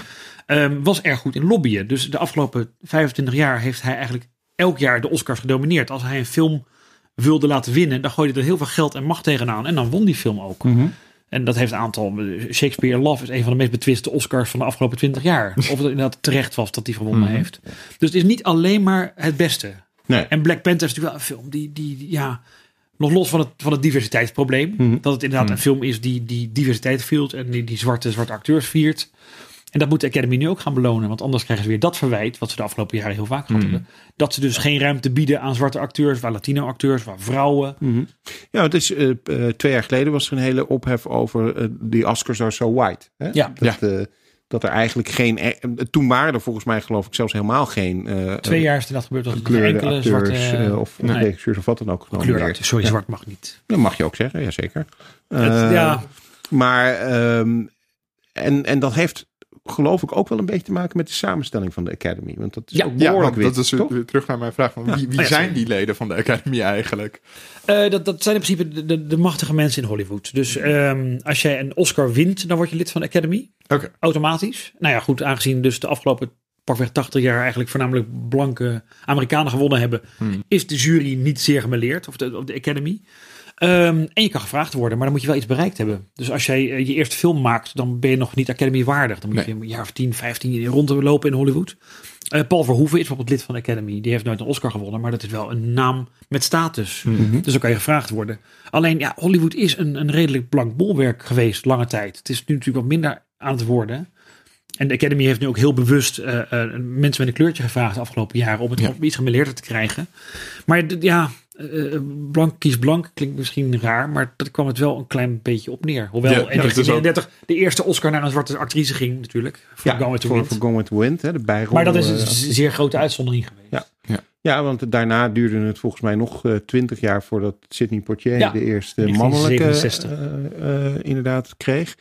En ehm, het is ook wel een, een mannending. Hè? Want het, bijvoorbeeld vrouwelijke regisseurs, eh, die hebben ook heel erg lang moeten wachten. Dit jaar ze- geen één. Dat is ook, dat is ook Ja. een klacht nu inderdaad. En een vrouwelijke, er zijn geloof ik maar drie vrouwen dit jaar die genomineerd zijn in alle Mhm. categorieën. En dan kan je natuurlijk zeggen van, van waarom werken er minder vrouwen als regisseur of als cameraman. Maar goed, dat is natuurlijk een sociaal-historische context. Ze Mhm. lopen nog steeds achter, vrouwen. Als het gaat om, om werken in dit vak. En dat geldt ook voor mensen met een kleurtje. En dat, dat, ja, dat, dat kost heel lang voordat je dat helemaal gelijk getrokken hebt. Als het ooit gelijk te trekken valt. Hmm. Er zijn natuurlijk nog genoeg gevallen geweest de afgelopen jaren van ehm, ehm, ehm, films waarin dan de actrice opeens 10 miljoen minder kreeg dan haar mannelijke Ja, tegenspeler. ja. Ja, Dat is natuurlijk krankzinnig als je, dat over, als je erover nadenkt. Maar dat geeft dus aan dat er nog heel veel fout is in Hollywood. Los van de MeToo-discussie. Maar er moet nog gevochten worden voor gelijke rechten op alle fronten. Ja dat, dat viel mij ook op toen ik ehm, als voorbereiding voor deze aflevering dus inderdaad zag dat er geen vrouwelijke regisseurs genomineerd waren voor beste eh, regie. En dat ik ook ging kijken naar wat voor films vrouwelijke regisseurs dit jaar gemaakt hebben. En dat waren er best wel weinig van echt grote films met een vrouwelijke naam eh, achter de regie. Eh, dus het, het viel me ook gewoon op dat, dat die gewoon minder werken ook als regisseur in de industrie. Ja, dat is, dit is gewoon nog steeds een probleem in, in Hollywood. eh, eh, eh, En ook hier in Nederland. En ook in- die doet ja, ook zijn uiterste best om Ja. het gemeleerde te krijgen allemaal. Ja, nee, nee, maar de, in- ik denk over de hele linie dat dat dan een groot probleem is. Ehm, en, en dat zie je gewoon in de films die, die genomineerd worden terugkomen. En dan kun je zeggen enerzijds van ja, maar er worden ook minder films door vrouwen gemaakt. Eh, ja, maar dat heeft dan weer een reden. Dus dan blijf je Ja. een soort cirkeltje rond Ja. eh, eh, draaien. Klopt. Maar je moet ook geen vrouwen gaan nomineren omdat dat er geen Omdat- vrouwen genomineerd Dat is ook weer zo Nee. lastig. Want dan krijgen we die troost Oscar, wat nu gezegd wordt van Black Panther. mhm, Iedereen zegt van mhm. de film is belangwekkend geweest en het is een succes geweest. Maar is die wel Oscar waardig? Ja. Ja. Krijg, Nou je ja. die, krijg je die smet weer op je blazoen? Want, eh, het- volgens mij heeft Tom nog, nog wel een heleboel onderwerpen die we moeten Ja. bespreken. Maar la- laten we... er over te zeggen over de Oscars? Laten, we, laten we heel even dan het, het zijstapje maken naar die, die eh, categorie eh, beste film. Hè? Want Ja. dat zijn de, de nominaties van dit jaar. Eh, vroeger waren er ook minder nominaties. Nu zijn het er meer eh, geworden. ja, het varieert eh, tussen de vijf en de tien. Ja. Meestal zijn het een stuk of acht, maar dat, dat mag Ja, de Academy zelf bepalen. Ja, dus dan hebben we Black Panther, ehm, Black Klansman, ehm, Bohemian Rhapsody, The Favorite, Green Book, Roma, Star is Born en Vice. Is een zeer divers lijstje. Alles komt langs. Vrouwen, homo's, Afro-Amerikanen, Mhm. Latino's. Alles zit Mhm. erin. Ja, is dat, denk je dat daar een gedachte achter zit? Ja, goeie vraag. Nee, weet, weet ik oprecht niet. Ehm, eh, eh, maar er wordt wel bewuster gekeken naar. Ik denk dat er wel bewuster naar gekeken wordt. Ja. Maar Als je kijkt, Spike, Lee heeft nu voor het eerst. Spike Lee is nu 62. Die heeft voor het eerste carrière een Oscar-nominatie. Mhm. En ik heb toevallig, zag ik die van de week terug. Dat was heel gaaf. Ehm, in Black negen- Clansman is dat. hè? Ja, Black Clansman. Ja. In 1990 maakte hij volgens mij Do the Right Thing. Mhm. En ehm, Kim Basinger presenteerde toen de Oscar voor beste regisseur. En die heeft toen inderdaad gezegd van Academy, we hebben hier vijf mensen die heel goed zijn. Maar we moeten ons kapot schamen dat Spike Lee er niet bij zit. Mhm. Dus iets wel vaker geroepen. Net zoals Gerda Havertong al in 87 zei tegen Tommy van... Het is gewoon niet leuk om voor Zwarte Piet uitgemaakt te Ja, worden. precies. Mhm. Dus de geluiden waren er heus wel. Maar het is, het is echt heel divers dit jaar. En dat Ja. komt ook door, door, nou ja, doordat er goede mensen zijn die goede films gemaakt hebben. Spike Lee heeft een goede film gemaakt. Alfonso Cuarón heeft een hele goede film Mhm. gemaakt. Ja, die film van Alfonso Cuarón is natuurlijk eh, op zich wel opmerkelijk. Want is hebben we het dan over, ja. Roma. Eh, dat is een Netflix film. Ja, dat is ook een dingetje. Ja, want er zijn er zelfs twee dit jaar. Ook eh, de Buster Scruggs. De, de, Ja, dit is maar één nominatie. Die heeft maar één nominatie, maar Maar goed. eh, is toch, wel een twee, Netflix twee. Netflix films. Twee films die eigenlijk, eh, ja, voor de uitzending zei eh, Tom al eigenlijk eh, direct-to-video films zijn. Of jij zei dat, maar in ieder geval wat je normaal gesproken vroeger was dat een, een teken dat het dus een flutfilm was. hè? Want dat kwam nee, niet eens nee, in de nee, nee, bioscoop nee, uit. nee, nee, nee, Oh, oké. Nee, nee, Netflix heeft gewoon heel veel geld. En Netflix die wil graag serieus genomen worden. Ja. Die maakt content voor, voor zijn streamingdienst. Je, je, je neemt een abonnement op Netflix om dingen te kijken. En die, laten nu, die geven nu gewoon zakken geld aan hele goede regisseurs. En Ja. in Hollywood moeten die mensen sprokkelen en, en, en, en smeken om geld af en toe. En als een Alfonso Cuarón dan gewoon een hele grote zak geld krijgt en ze zeggen van ga je gang, maak maar een zwart-wit film over je jeugd die Mhm. lekker traag is en waarin allemaal acteurs zitten die niemand kent. Doe, doe het vooral. Mhm. En dat is natuurlijk best stoutmoedig van Netflix als ze die kans Ja. bieden. En dan zegt Hollywood van ja, maar ho eens eventjes, je moet films maken voor het witte doek. Films Ja. zijn niet bedoeld voor de tv. Ja, want voor, Ja, dat om, is van- om- is om genomineerd te kunnen worden, moet je geloof ik wel um, op een aantal schermen gedraaid Ja. hebben. Hè? En Dat is ook de enige reden voor mij dat Netflix de film in de bioscoop uitgebracht Ja. heeft. Ja, maar dat is toen ook een ding. eh, ik weet niet meer met welke film dat was. Vorig jaar met Cannes ook. Dat dat ook zo'n prijs was. eh, dat ook een Netflix film dan buitengesloten werd. Ja, die eh, over, over dat varkentje, hoe heet dat ding ook alweer? Oh, ook ja. Ja, ook ja. Ja, klopt. Hele leuke film. En Ehm, een varkentje was een mega varken. Maar ja, met camerawerk, met, met effecten van onze eigen Nederlandse Erik Jan de Boer. Laten we daar heel trots op zijn. Maar eh, die was toen niet in de, die was toen niet eh, in de race volgens mij. En die heeft in kan ook geen prijzen mogen winnen. Kan is een soort bolwerk wat erg eh, stellig tegen Netflix blijft aanschoppen. Ja. Maar goed, daardoor hadden ze nu in Cannes dit jaar een aantal schitterende films, waaronder dus Roma en Mhm. die, die Orson Welles film die ze afgemaakt hebben, allemaal naar Venetië gegaan, waar ze Ja. zeggen van, nou ja, kom maar jongens, film met film kan ons wat schelen. Ja, want die Orson Welles film die staat nu ook op Netflix. Kunnen we ons kijkers ook kijken. Ik ben even de naam van de film kwijt. Maar inderdaad, dus The Other Side of the Wind. juist. eh, ook een film die, die, die, die, die decennia lang onafgemaakt in een, eh, in een kast heeft Ja. gelegen. En nu ja, gewoon met geld van Netflix volgens mij. En die zeggen gewoon, hier bij 10 miljoen, maak maar Ja. af die film. Nou ja, goed, Ja. prima. En het is natuurlijk een commercieel model wat we niet kenden. Nee. En het is ook heel ondoorzichtig wat ze nou precies hebben aan geld. Want soms lees je dan weer dat ze verlies lijden. En af en toe geven ze een klein cijfertje. Die, die eh, eh, Bird Box, Mhm. die, die horrorfilm met Sandra Bullock. Daar, daar laat ze eens van bekend worden van 45 miljoen mensen hebben gekeken. Dat is best veel. ja. Ja, Maar, normaal geven ze geen, geen inzicht in die kaarten. Ja, precies. Bird Box was een beetje een controverse. eh, even, ten eerste omdat hij heel slecht gerecenseerd eh, is. Eh, Ah, zo slecht was. Maar het was, het was ik, geen vond, ik vond hem ook niet slecht. Ik zeg alleen dat de, recent, de recensies... Hij speelt in een soort toekomst waarin een, een, een virus over aarde waart. En als je dat virus ziet wat onzichtbaar is, dan ga je zelfmoord plegen. Dus Ja. iedereen moet zijn ogen de hele tijd gesloten houden. Anders pleeg je zelfmoord. Het is een heel raar gegeven, maar Ja. en, het en, werkt wel goed. en, en de gedachte die... Want je zei inderdaad, hebben 45 miljoen mensen gekeken. Ehm, de gedachte die er een beetje is nu... is van nou, Netflix is zo geheimzinnig over kijkcijfers... dat het zo opvallend is dat ze dat nu met deze film wel naar Mhm. buiten hebben gebracht... dat dat wel iets te maken heeft met het feit dat, dat die zo slecht gerecenseerd wordt. Dus dat ze ja, eigenlijk dat zeggen als van... een reactie doen. Er zijn 45 miljoen mensen die het beter weten dan de recensenten. Nee, en ze moeten, ze moeten nieuwe vlaggenschepen zoeken. Ik bedoel, De House of Cards is gewoon klaar. En de laatste Ja. seizoen Ja. gaan we het niet over hebben, maar dat was gelukt. vreselijk. Nee. nee. Eh, Orange is the New Black is bijna klaar. Mhm. En dat waren een beetje de eerste twee, twee, twee Ja. boekbeelden van, van Netflix. En Dat is echt zo van, geen- wow, dit is een, een, gek nieuw bedrijf dat allemaal hele goede content maakt. Ja, en ze moeten, ze moeten weer zoiets nieuws hebben. En dat hebben ze volgens mij nog niet echt. Oké. Ja, Nou ja, Stranger Things. Stranger Ja. Things wel. Maar eh, ja, en, en deze twee nominaties, dat, dat ja, het is, je gaat zelfs, eh, ik ga dan bij mezelf zelfs eh, twijfelen van waarom is dit nu eigenlijk? Want inderdaad, dat die films voor eh, een Oscar genomineerd zijn, geeft inderdaad toch wel een soort extra cachet aan net, eh, Ja. Netflix. En ze worden serieus genomen, maar dat wil je toch ook Ja. serieus genomen worden en een prijzen winnen. En ze worden nu, ze zijn in onderhandeling met eh, de Motion Picture Association. Mhm. Dat is het zeg maar, het grote conglomeraat van de studio's. Om daar lid van te worden. Dus dat voor het eerst Oh. in 100 jaar zijn dat Ja, een ja. niet normale studio daar lid van wordt. Oh, wauw. En dat is, dat, is, dat is voor Netflix natuurlijk een- zegen, eh, een overwinning. Want dat ze serieus genomen worden. En nou ja, goed, we hebben dus eh, net even die namen genoemd. Hè. Ehm, veel diversiteit inderdaad. De, de, nou ja, Black Panther, Black Landsman, Green Book, dat zijn eh, films die heel duidelijk over eh, mensen van kleur eh, gaan. Ja. Eh, Green Book is wel wat controverse over, maar goed, in ieder geval, eh, het gaat Wat wel was de over... controverse over Green Book dan? Eh, nou ja, dat, dat Nick Vallalonga, de man eh, die de. eh, het, het Green Book gaat over een chauffeur die een zwarte jazz of klassiek, hoe je het wil noemen, maar in ieder geval pianist, rondrijdt in het zuid, eh, zuiden van de Verenigde In de jaren Staten in 60, de jaren ja. 60, waar veel racisme is. Een zwarte homoseksuele pianist ook nog. een Ja. homoseksuele pianist. Eh, want, want er is, maar daar gaan we het zo nog wel over hebben, ook gelukkig heel erg veel queer eh, representatie dit jaar bij de Oscars. En de controversie is een beetje dat de familie van, van de betreffende pianist heeft gezegd van, hé, hey, wacht eens even.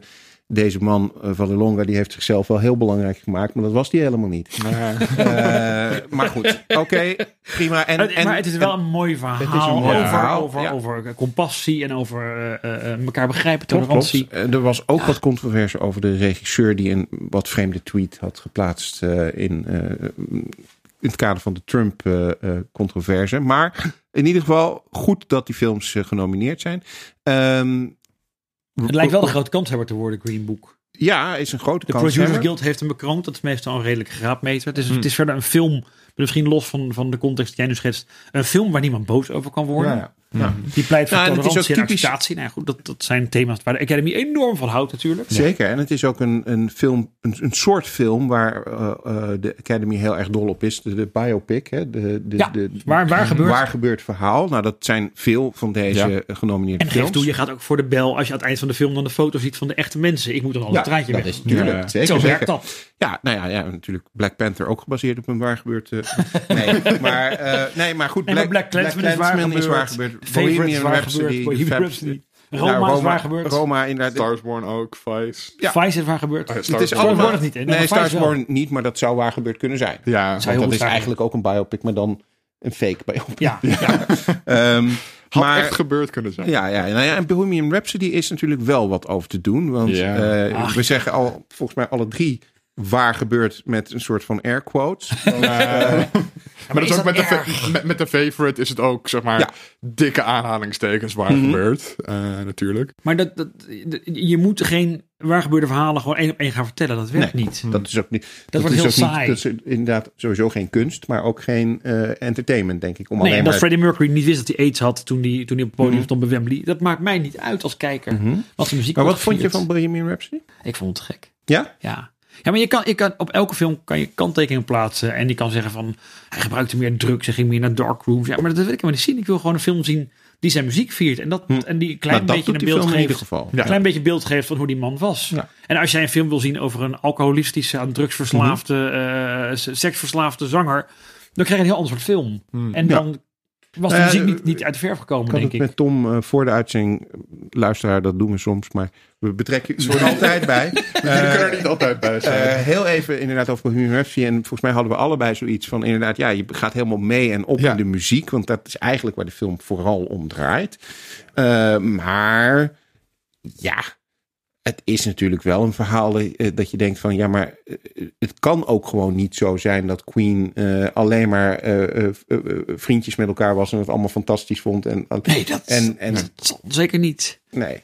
En misschien heeft hij niet in, in, in, in die aidskliniek zeg maar, gelopen. Dat een Nee, jongetje dat naar hem, naar hem, naar zeg maar. Maar is ook wel een mooie scène. Ja. En ehm, Ja, Het is ook een film die weer heel erg past in eh, wat we hebben gezien eh, met House of Cards, wat we hebben gezien met Harvey Weinstein. Ehm, eh, de regisseur eh, Oh, ja. is ehm, eh, op dit moment verwikkeld, Brian Singer, in Ja. eh, weer een van de vele schandalen. Ah, ja, regisseur, het hem. is air quotes. Ja, maar Ja, hij, dat hij is ook nog een gestopt ding, met gestopt. halverwege. Ja. Hij is nou precies het afgehaald, verhaal achter eigenlijk? Nou, hij is er wel afgehaald en ik weet niet precies of dat, dat Nou, te maken had is- met zijn affaire. Nou, dat is niet helemaal duidelijk. Hij zelf heeft toen aangegeven dat er een gezondheidsprobleem met zijn eh, ouders, zijn moeder was. En dat hij om die reden een tijdje weg moest. En dat de productiemaatschappij toen gezegd heeft van ja, maar we kunnen niet de, de productie stilleggen. Alleen Ja. maar omdat jij daarheen moet. Dus we gaan met een ander verder. Nou ja, of dat allemaal zo is, eh, dat, dat weten we niet. Ehm, maar er is nu wel een gedoe over eh Bohemian Rhapsody. Juist vanwege die nieuwe onthullingen. Of ze waar zijn, moeten we maar afwachten. Maar in ieder geval over Brian Singer. Waarbij toch wel het idee is van ja, kun je die film een Oscar laten winnen? Stel nou dat het waar is. Dat hij eh, toch vrij veel slachtoffers heeft gemaakt in de loop van zijn carrière. Maar goed, dan moet je de discussie aangaan überhaupt of dat hele MeToo ge- gedoe, laten we het zo even noemen, Mhm. respectloos. Mhm. Eh, of de impact die dat heeft op de artiesten en op de makers, of dat terecht is. Woody Ja. Allen, die 50 jaar lang prachtige films maakt en nu opeens niks meer kan maken. Nou, is lastig. Dat is, hè, lastig. Ke- Kevin Spacey, briljante acteur. Mhm. Ik werd heel blij van dat filmpje wat hij met kerst lanceerde. Oh, die fuck heb je Kevin. Spacey. Ja, maar eh, er is ni- niks bewezen, nog steeds Ja. niet. Ik vind Ja. het moeilijk hoor. Caravaggio, die heeft ook mensen vermoord, om maar wat soms te ja. roepen. En die vinden we ook nog steeds. Ik vind dat heel lastig. Ja. Nou ja, bij Het is natuurlijk wel een beetje de tijdgeest. En een beetje ja. de, de, de, de- ja. Nou, bij Bohemian Rhapsody, vind- dat, dat, dat was mijn reactie ook. De mensen die, even los van of je het een goede film vindt, want daar kun je denk ik sowieso nog over discussiëren of dit nou een Oscar-film zou moeten zijn. Maar oké, Hmm. Eh, de mensen die daar gewerkt hebben, die hebben natuurlijk verder niet zo heel veel te maken Ja, dat met staat wat los van Singer verder. gedaan. Ja. En ehm, ja, om dan te zeggen van ja, die film mag dus geen Oscar winnen, alleen maar vanwege het feit dat de regisseur nu in opspraak is, dat gaat mij ook wel wat ver. Dat, Gaat best ver. Maar dat, dat kan bij de Academy kan dat wel dus verschil ja, maken. Ja, zeker. Oh, zeker. Ja. Iemand als, als eh, ik, ik, ik gun, ik gun eh, Christian Bale zijn, zijn Oscar voor Vice. Mhm. Maar goed, het is wel een, eh, eh, een hele goede campagne van de familie van Dick Cheney. Want hij speelt Dick Cheney in die film. En Dick Ja. Cheney wordt afgeschetst als een, als een monster werkelijk waar. Ja, ja. Die de Irak-oorlog om eigen gewin is begonnen. Die heeft George Bush opzij geschoven. Hij was vice-president, maar George Bush was een, nou, een, een marionet van Dick Cheney ongeveer. Als je film moet geloven. En ehm, de familie van Dick Cheney is nu Christian Bale enorm aan het aanvallen op, zijn, op de aantijging van een paar jaar geleden. Dat hij zijn vrouw mishandeld zou hebben. Ja. En dat, dat kan verschil maken. Je, je- ja. Als jij in Hollywood niet van onbesproken gedrag bent, dan heb je een probleem. Ja. eh, eh, eh, noem, noem Angelina Jolie. Wordt nog steeds verweten dat ze ooit eh, Brad Pitt heeft afgepakt van Jennifer Aniston. Ja, maar het klinkt heel stom, maar dat, Ja. soort, dat soort dingen ja. blijven, blijven doormodderen. Dat heeft toen volgens mij ook een Oscar gekost. Of elk een Mhm. Oscar-nominatie. Dat, dat, dat- Het is ook een populariteitscontest. Ja. En Green Book is een film die gemaakt is door hele lieve makers.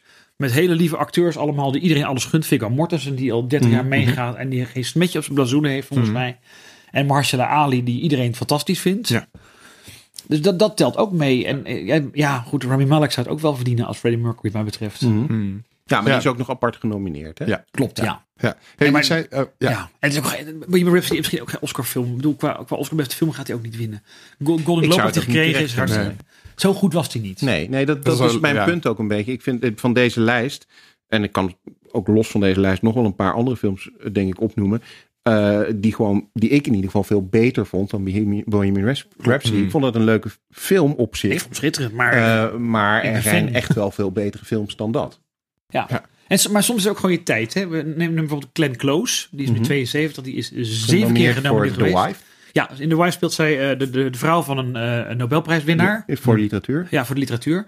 En zij gaan dus naar Zweden toe. En in die week wordt duidelijk dat hun relatie niet helemaal goed is. Dat zij zich haar hele leven op de achtergrond gesteld heeft. Terwijl ze eigenlijk gewoon meer credits verdient. Voor Ja. haar positie in hun relatie. Ik zal het eigenlijk niet helemaal verraden. Nee, nee, maar- nee, dat is de twist moet je niet onthullen, maar het is inderdaad een. eh, En een dat doet zij. relatie, je ziet gewoon twee uur lang voel je elke spanning. Gewoon, ze, ze doet dat zo goed.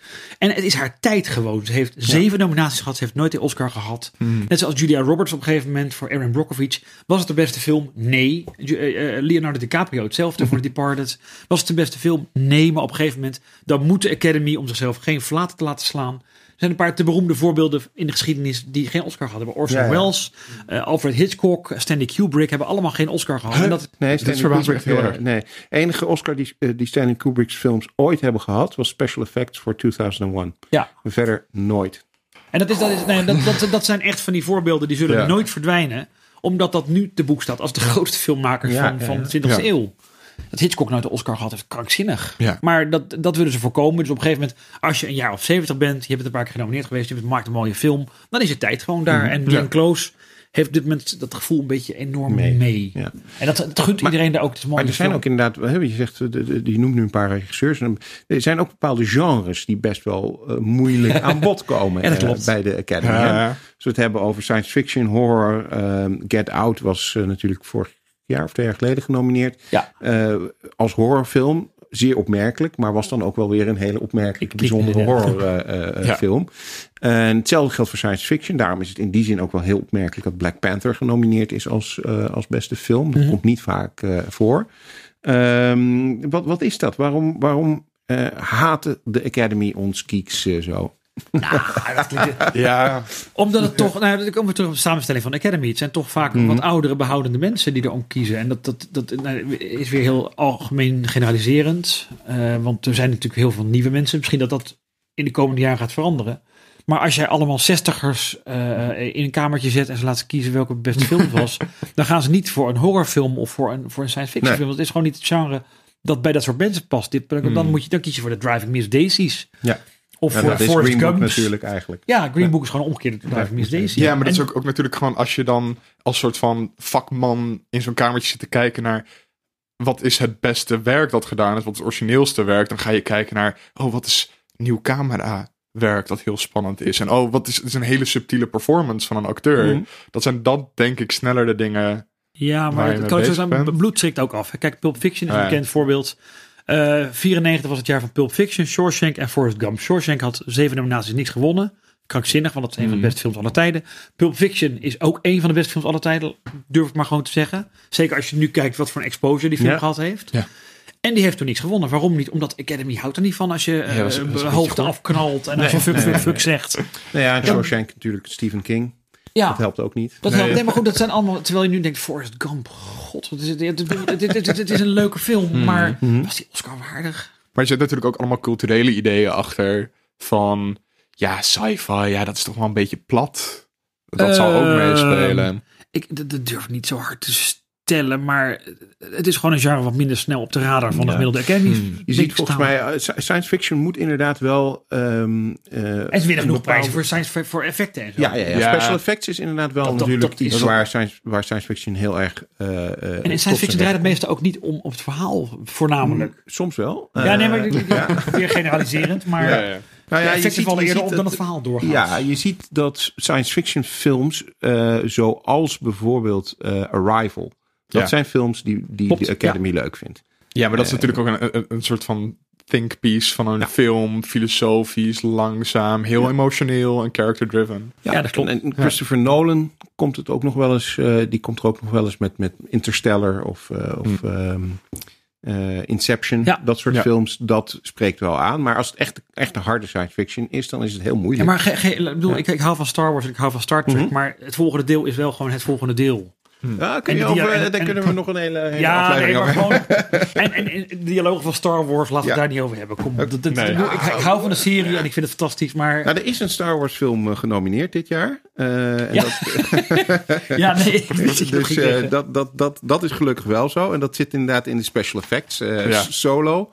Ja, Eh, niet te verwarren met Free Solo. Die is ook die genomineerd. Ja. Eh, maar visual effects, eh, dan hebben we het dus over special effects. Visual effects, daar hebben we, dat zijn eigenlijk bijna allemaal geeky films. Of Mhm. films die op zijn minst iets geekies hebben. Avengers Infinity War. Dus Ja. de tweede Marvel film, deze Oscar eh, Eh, Christopher Robin, eh, uiteraard het verhaal over Winnie the Pooh en, en, en alle andere grappig. Ook grappig om die dieren naast elkaar te zien ja, staan. eh, die, die, die eh, tot leven komen in, eh, in die film. Het is, het is prachtig eh, gedaan, moet ik zeggen. Ik, ik vond het niet de beste film van het afgelopen jaar, maar Mm. ik vond het wel heel niet. mooi gemaakt. Eh, en dus snap ik die Hij heeft nominatie het Nederland niet gedaan, die film trouwens. Nee, maar maar ik ken het verhaal niet natuurlijk. hij, hij, hij heeft daarom denk ik wel een terechte nominatie voor die effecten gekregen. Want als je ziet hoe die beer en de andere dieren, eh, of ja, Nee, maar dat- kijk, noem Black Clansman, die dus nou voor beste Mhm. film. Hij gaat niet winnen. Maar dat is wel een, eh, noem het een science fiction film. Tijdreizen, bla bla bla. Ehm, Black Panther. hè, eh, Black Panther, wat, Ja. zei ik, wat zei ik dan? Black, Black. Oh, Black, heel Black lastig. Panther. Black Ja. Panther. Nee, maar dat is wel een film met een, een diepere laag. Met, met een verhaal over Amerika. Met een verhaal over, over eh, eh, bevolkingsgroepen. En hoe die met elkaar omgaan. En, en hoe, hoe, hoe donkere kinderen zich achtergesteld voelen. Ja. Dat is wel een film die, die heeft. Een ik weet dat Star Trek ook een boodschap heeft. En dat Gene Roddenberry ook een gedachte erachter had. Maar die kennen we wel na 15 Ja, jaar. precies. En Ja. Black Black Panther, Panther was, was wel nieuw. Dat was vooral. Het, het was wel ook voor het eerst in een soort mainstream Amerikaanse film. Eh, Ja. Dat een Amerikaan colonizer genoemd Ja, ja, wordt. ja, ja, heel mooi. Eh, Ja. Dus dat echt heel erg bezig is met het koloniale verleden van westerse landen. Eh, Ja, en, dat, dat is wel speciaal daar. Nog heel even de, de visual effects. Ehm, Oh, ja. We hadden dus Avengers, Christopher Robin. eh, First Man over eh, Neil Armstrong, de eerste man op, eh, op de maan. Mhm. Ehm, vond ik overigens een fantastische film. Ja. Eh, ehm, Ready Player die moet je One. op groot doek zien trouwens, die ja, film. Echt ben, ik, ben, iemand ik met je eens. ben ik met je eens. Dan voel je alsof je zelf in die, in die raket zit. Ja. Ready Player One, hè, Steven Spielberg. Eh, Heel zou effect ook eigenlijk niet kunnen dat Steven Spielberg niet genomineerd wordt eh, voor iets. Is een film van hem ooit niet genomineerd geweest? In 1943, denk ik. 41. 41, sorry, 41. Ja, Ja, eh, Eh, dat moet nakijken. Nou ja. En dus Solo, A Star Wars Story. Ook genomineerd voor visual effects. Wat Ja. op zich ook weer niet raar is. Eh, denk ik, als je kijkt eh, naar de visual effects van die film. Dat zijn er ten eerste heel veel. en het ziet er goed uit. Eh, of je nou je favoriete Star Wars film is of niet. Maar eh, het ziet er wel goed, goed uit. Dat mag ik wel voor dat geld natuurlijk. ja. Dat is waar, dat is Ja. waar. En twee regisseurs. En ik blijf het heel jammer- Eigenlijk het geld, maar dat is wel interessant bij, bij, bij Solo. Ik had zo graag de versie gezien van Ja. die twee eh, 21 Jump Street. Ja, dat dat ik- wel. ja, sorry. Maar je merkt ook gewoon de stukjes die erin zitten die van hen zijn. Je, je kan ze er bijna uitwijzen van, oh ja, Ja. dat is dat. ja. Maar goed, dat is... Mhm. Ja, we, we hadden het al een Waar beetje waar ben je over, heen, Het we hadden het al een beetje over, over eh, eh, genres en, en welke meer aanspreken. En ook al over dat Netflix toch wel campagne aan het voeren is voor Oscar dingen. Maar klopt. tot hoeverre kunnen filmmakers die stemming beïnvloeden? Kan je echt campagne voeren eh, bij leden van de Academy om je film aan de man te brengen? Eh, nou, dat weet Robert beter dan ik. Wat, wat in ieder geval eh, zo is, is dat voordat de films genomineerd worden, Hmm. wordt er is enorm veel campagne gevoerd. Hmm. Eh, dat is ook de reden waarom je tegenwoordig eh, al die films kunt downloaden. Want al die, Ja, dat zijn die alle worden allemaal screeners. Ja, ja. iedereen. Eh, en je in alle vakbladen van die grote For Your ja, Consideration. for your consideration. En dan zien alle. Academy-leden Ja. en dan denk ik, hé, hey, die film moet ik ook kijken. Hmm. Ja. En er worden screenings georganiseerd met de makers. En dan ook Nederlandse films die kans proberen te maken. Die worden dan worden een zaaltje afgehuurd. En dan kun je daar met een hapje en een drankje de film kijken. En dan kun je de Ja. makers ontmoeten. En ik weet van Job, Joris en Marieke. Maar goed, eh, dat, dat zij inderdaad ook eh, toen de, toen de film eenmaal genomineerd was. eh, echt een soort tour hebben gemaakt langs allerlei eh, eh, filmmaatschappijen en, en organisaties. Om iets te vertellen over de film en over eh, nou, hoe, hoe dat proces is Film van gegaan. twee minuten, ik vind het zo leuk. Ja, het is fantastisch. En een briljante film trouwens. Als je nog niet gezien hebt. Maar hoe dat verder gaat, dat weet ik eigenlijk niet. Of, of er echt campagne wordt gevoerd nu voor bijvoorbeeld Black Panther. Nou, Op dezelfde manier, voor zover ik Ja. weet. En, en eh, de Academy moet volgens mij. moeten ze ook aantonen dat ze bepaalde films gezien hebben. Dat wordt dan Mhm, afgestreept. En daarom is de Mhm. categorie beste buitenlandse film ook veranderd. Want daarvan was bekend dat niemand die films uitkeek. dus daar moet je nu aanmelden voor een aparte commissie. En dan moet je een aantal Ah. buitenlandse films kijken. En dan wordt daar de beste van gekozen. Wat weer een heel naar stemsysteem is voor bepaalde films. Want die vallen dan weer buiten het boot. Ja. Maar ja, ja, in principe moet iedereen die ehm, stemt, moet alle films gezien hebben. Ik weet niet of het helemaal afgedekt is, eerlijk gezegd. Want Nee. bijvoorbeeld bekende voorbeelden dat Henry Fonda liet zijn vrouw gewoon eh, het stembiljet invullen. Maar ik geloof dat ze wel iets strenger in geworden zijn. Hoor. Dat, dat, dat Mhm. ben ik vergeten uit te zoeken, moet ik eerlijk zeggen. Maar ehm, in principe mag je per, per vak, je mag kiezen op je vakbroeders. Dus als je acteur bent, mag jij kiezen voor acteur. Hmm. En voor film mag iedereen kiezen. Dus daar moet, Ja. moet je in principe alles gezien hebben. En, daarom En je mag niet kiezen op jezelf als je al Academy lid bent. Eh, hoe dat werkt, vind ik een goede vraag. Hm, ik dacht dat ik alles wist. Maar, nee, nee, nou goed, dit, dit is natuurlijk een- ja, je kan het. Maar dat is één stem in, in wat, wat, hoeveel, 6000 mensen zijn 6000, lid of ja, zo? goed. Ja. En, maar opportunisme is natuurlijk sowieso ligt op de loer. Want eh, Hmm. als je ook hier in Nederland kijkt, het filmwereldje, iedereen werkt met elkaar, iedereen kent elkaar. Dus als je, wat ik zeg, als Jij je stemt op mij, ik stem op jou. Dat Nee, dat, natuurlijk. En als je iemand stom vindt, ga je niet op hem stemmen. Nee. Dan moet het wel een hele goede prestatie zijn. Dus daarom is het ook een beetje een populariteitscontest. Ja. En nee, mensen als Harvey Weinstein waren daar dus heel goed in. Die gooiden er heel veel geld tegenaan. Organiseerden heel veel screenings, heel veel bijeenkomsten met de sterren. En op een gegeven moment dan kan je dat beïnvloeden. Als jij gewoon een kleine film gemaakt hebt en je hebt geen rode rotcent te besteden aan die lobby.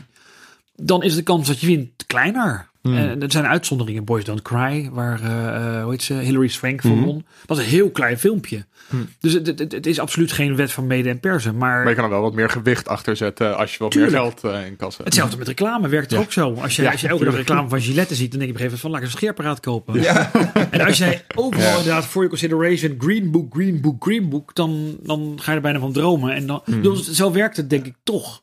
Of je neemt het serieus als optie. Je Ja. noemde eh, Hilary Swank, Boys Don't Cry. We hebben ook eh, vorig jaar gehad eh, The Shape of Water Mm. eh, van Guillermo del Toro.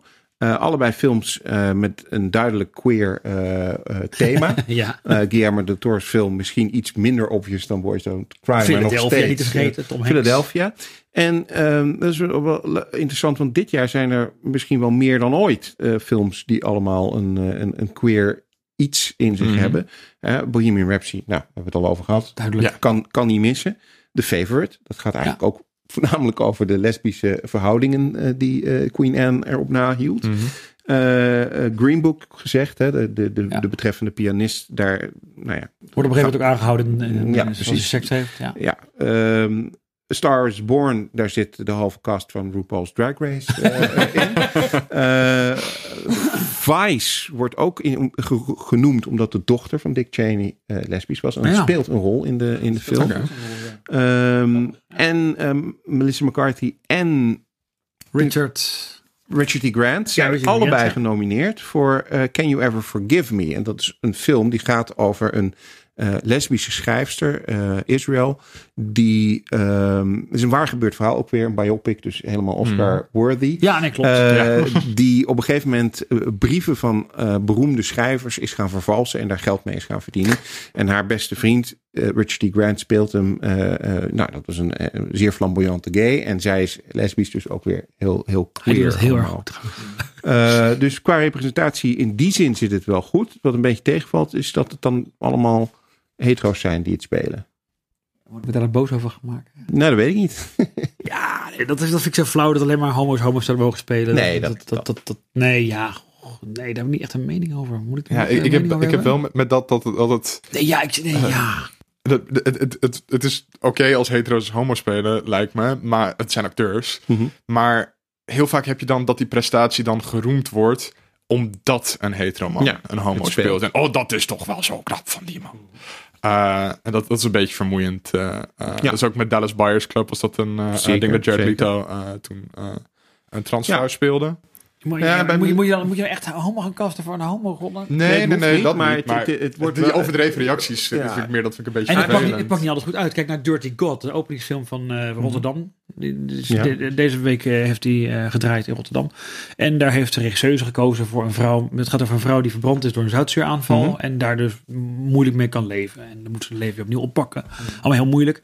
En de regisseuse Sascha Polak die heeft eh, eh, bewust gekozen voor een vrouw die daadwerkelijk brandwonden op haar gezicht heeft. Mhm. Nooit eerder geacteerd. Die is gewoon is tegengekomen toen ze research deed. En dat pakt best goed uit. Maar er zijn toch critici die er doorheen kijken. En die denken van, ik vind het geen actrice. En ik vind het een kunstgreepje. Hmm. En dat, dat zou je dan, ja, als je, moet je dan echt een homo gaan nemen omdat het een homorol is? Ik denk dat het gewoon, Nou, ik denk dat het niet, eh, niet zo is dat het moet. Eh, wat wel zo is, denk ik, is dat er heel veel eh, gay acteurs of LHBT plus acteurs in eh, eh, Hollywood zijn die eh, niet altijd aan de bak komen. En dat ik dan denk van, nou goed, neem, neem, neem die eens in consideration dan hè, voor Mhm. zo'n rol. En precies wat Tom zegt, het moet ook weer. Ik vind het wel, na, ik vind dat wel een ding. Ik, ik, ik heb daar wel een, een raar gevoel bij als iemand zo'n rol speelt en dan een Oscar wint omdat hij als hetero zo goed homo speelt. Daar heb ik wel een naar gevoel bij. Maar ik zit te kijken naar, de voorbeelden die je noemt allemaal. Nee, Eh, dat- dat Green Book wordt niet helemaal gespeeld. Nee, nee, ik ik kwam er erachter dat hij zeker. was toen hij Mhm. op een gegeven moment seks had Is geen issue, klopt. klopt. En Eh, hetzelfde Can you geldt- forgive me? Het, ik bedoel, dat is wel heel Ja. flamboyant. Maar dat, Nee, dat, ik ben het met je eens. Bij Can You Ever Forgive Me? Bijvoorbeeld Melissa McCarthy die speelt wel eh, Israël. Dat is een, een lesbische vrouw. En in haar uiterlijk is ze... Nou ja, dat zie je eigenlijk meteen. zou ze potteus genoemd kunnen worden Ja, door eh, sommige mensen. Maar Niet eigenlijk door mij, maar is, is het voor het verhaal niet, niet... Het het is niet heel essentieel voor het verhaal. Want daar gaat het eigenlijk helemaal niet, niet om. Dus ik denk als ze wint... dat ze waarschijnlijk Wat niet ze niet doet, want Glenn Close gaat winnen. Ja, precies. Maar als ze zou winnen, dan zal het niet zijn omdat ze nou zo goed een lesbische vrouw speelt, maar meer gewoon vanwege Maar de goed, dat is, hè? Dat 20 is- jaar geleden was het wel een ding dat Tom Hanks, Philadelphia, dat hij een homo speelde. Maar ik denk dat we daar inmiddels wel voorbij zijn in Hollywood. Ik hoop het, dat voor, zo voor, is. voor de, nee, op de Cape beschouwd dat we dat we wel voorbij zijn, ja. Dat is gewoon een kwestie van tijd ook, denk ik. Net zoals we het nu bijzonder vinden dat Black Panther een, een, een film met zwarte acteurs. En Mhm. over tien jaar denken we van, jeetje, heb je er weer eentje. Ik hoop het, Het- het het- zou ja, mooi zijn. Ja. Centimeter voor centimeter komt er echt wel progressie in, denk ik. Al- Als hier nou iemand zou winnen voor de vertolking van, van een gay persoon. Net in Bohemian Rhapsody. Je Mhm. kan zeggen van het, het, het, het wordt niet genoeg uitgelicht dat hij gay is. Maar je Ja. kan ook zeggen van het speelt geen rol. Ja. Ja, en, voor zijn muziek maakte het verder niet uit natuurlijk. Mm, Oh, dat, dat is, de band heet de Queen. Nee, maar bedoel, eh, eh, als je van de muziek houdt, maakt het niet uit of Nee, hij gay nee, nee, dat is klopt, of, of, klopt, of ja. straight. Of dat hij, van mijn part was hij transgender geweest. Het blijft mooie muziek. Eh, ja, dat, dat is waar. Ehm, eh, ik weet het niet. Ik, het, het- is wel eh, een, een, een, een kritiekpunt geweest op Bohemian Rhapsody. Vooral moet ik zeggen voordat die uitkwam. Want toen, zeker in de campagne die gevoerd werd, werd eigenlijk het hele eh, homoseksuele aspect van, van Freddie Mercury helemaal uit beeld gehouden. Ja, er wa- waren ook Eh, geruchten dat het geen rol zou spelen in ja, de film. Ja, een soort Eh, straightwashing Wat, wat, idee. wat ja. niet het geval is. Nee. Al wordt zijn heteroseksuele relatie met die, die oude vriendin van hem Mhm. wel heel erg benadrukt. Ja. Dat dat de echte liefde zou moeten zijn voor hem. van zijn leven. Ja, ja. Ja. Ja, Nou ja, goed. In ieder geval, je- ja, ja, ja, goed, ja. eh, het is dus van de ene kant heel goed dat er best wel veel eh, films zijn waar een, in ieder geval een queer element in, eh, in zit. Ehm, en laten we hopen dat dat in de toekomst dan niet alleen zo blijft, maar dat er dan ook af en toe gewoon acteurs zijn die zelf queer zijn. En laten we, laten we vooral niet vergeten dat Hollywood gewoon een liberaal bolwerk is vergeleken met grote andere delen van Amerika. Dat is ook. Ja. Want wij kunnen nu wel discussie voeren over het feit dat, dat, dat, dat er wel of geen gays of hetero's, gays of hetero's spelen. Mhm. Maar er zijn nog steeds hele grote gebieden in Amerika waar, waar homoseksualiteit als een enge ziekte wordt gezien die opgelost moet worden door een conversion camp. Dus Ja. Hollywood is echt heel erg vooruitstrevend. Eh, Mhm. en, en, en, en zo wordt in Amerika, in grote delen van Amerika, niet over eh, LHBT'ers Nee, zeker, gedacht. zeker. Ja. Zeker in deze tijd van meneer Trump en zijn, En zijn kornuit. en zijn kornuiten. Ja. Nee, dat is zeker waar. Ehm, overigens ook nog een, een andere film eh, die eigenlijk ook wel queer eh, is. eh, If Beale Street Could Talk. Daar zit, zitten geen queer karakters, queer verhaallijnen in. Maar de schrijver van het oorspronkelijke verhaal was wel Ja. queer. Ehm, en ook een film natuurlijk waar heel veel... nou ja, mensen denk ik hopelijk blij mee zijn dat hij genomineerd is. Omdat het een film is ook weer met een vrijwel... Nou, ik geloof dat er twee of drie witte acteurs in zitten. Maar de rest is allemaal gekleurd. Dat klopt. En het verhaal gaat ook Van de maker van over- Moonlight, Ja, Ja. van de maker Ja. van Barry Moonlight. ja. Jenkins. Maar die gaat, ja, ja, Regina King schijnt te gaan winnen, maar ik vond, was niet Ja. van die film. Ja, Van Moonlight is het ook mooier. ja, nou ja, Moonlight. eh het is, hebben op zich natuurlijk naar die man toe wel iets goed te maken. Naar dat eh, debakel. eh. Hij, Ja, hij, hij, heeft uiteindelijk met die ja. prijs naar buiten. eh, Ja. ja. dus de, de films bij de Oscars zijn heel erg politiek. Maar de Oscars worden zelf ook gewoon best wel vaak gebruikt in speech om politieke statements Mhm. eh, te maken. Eh, verwachten jullie dat dit jaar ook? Of is dat meer... Nee, ik vind het heel Ja. moeilijk om het in te schatten. Want dit jaar lijkt het erop eh, dat het allemaal eh, ja, iets het moet film diverser gaan. is. Het moet wel in de film Ja. gaan. Ja. Het zijn de Golden Globes ook vooral. Want het afgelopen jaartje, het eerste jaartje Trump, toen het Me Too. Mm. Het is de afgelopen jaar allemaal erg beladen geweest. En ze willen juist de films vieren. Mhm. Ja. Er is nu ook geen presentator, juist om Ja. drama en controverse Ja, ja, te ja, ja, voorkomen. ja, ja. Nee, kijk, als er een Michael Moore podium komt staan die een statement wil maken, dan doet hij dat gewoon wel. Ja. Ja. Ik zie, ik zie hier eigenlijk niet zoveel controversiële mensen tussen zitten op dit moment. Ja, als, als Spike Lee wint, wordt Ja, een feestje. ja, ja, ja, ja, die gaat... eh, en daar zullen ze de, de, de, de, zeg maar de, de, de, de, de, de eh, vertragingstijd wel nodig hebben om alle fuck- fucks en zo weg te piepen. Ja. dus dat, dat lijkt me hartstikke leuk als die wint. Zou ook terecht zijn dat hij eindelijk een keer een Oscar krijgt. Ja. Ja, ik denk, eh, nogmaals, er is vrij veel diversiteit. Er is ook goede vertegenwoordiging van mensen van kleur, van mensen van de LHBT plus gemeenschap. Dus dat punt eh, is er dit jaar eigenlijk niet. Hè? Dat je kunt zeggen de Oscars are so white of, of Mhm. wat dan ook. Eh, want het is behoorlijk verdeeld. Ehm, Behalve de vrouwen, dus maar ja, dat, inderdaad. is- dat is dan een dingetje, ja. Vrouwen, dat zou ik zeker niet uitsluiten dat daar een opmerking over, Mhm. over komt. En eh, ja, ik denk dat MeToo toch via Bohemian Rhapsody wel op de een of andere manier nog aan, aan bod gaat Mhm. komen. Nou, er was ook kritiek aan na de Golden Globe dat dus niemand de naam Brian Singer noemde. Ja. En hij heeft wel die film in elk geval in de grondverf gezet en, en bedacht. Dus ja, maar laten we niet vergeten dat het, de films moeten gevierd worden. Ja, en, dat is het belangrijkste. En dat, is- dat is het allerbelangrijkste op dit moment. En eh, meestal als er politieke statements worden gemaakt, dan overheerst dat de films. Want Mhm. als Michael Moore een statement maakt van fuck you Bush, gaat iedereen het daarover hebben, behalve in plaats van over de films. Hmm. Wat ik net volgens mij wilde zeggen, maar dat mocht niet buiten de uitzending om. Eh, een van de meest gênante eh, momenten was dat Bob Hope en Shirley MacLaine dus ruzie kregen over de Vietnamoorlog in 74.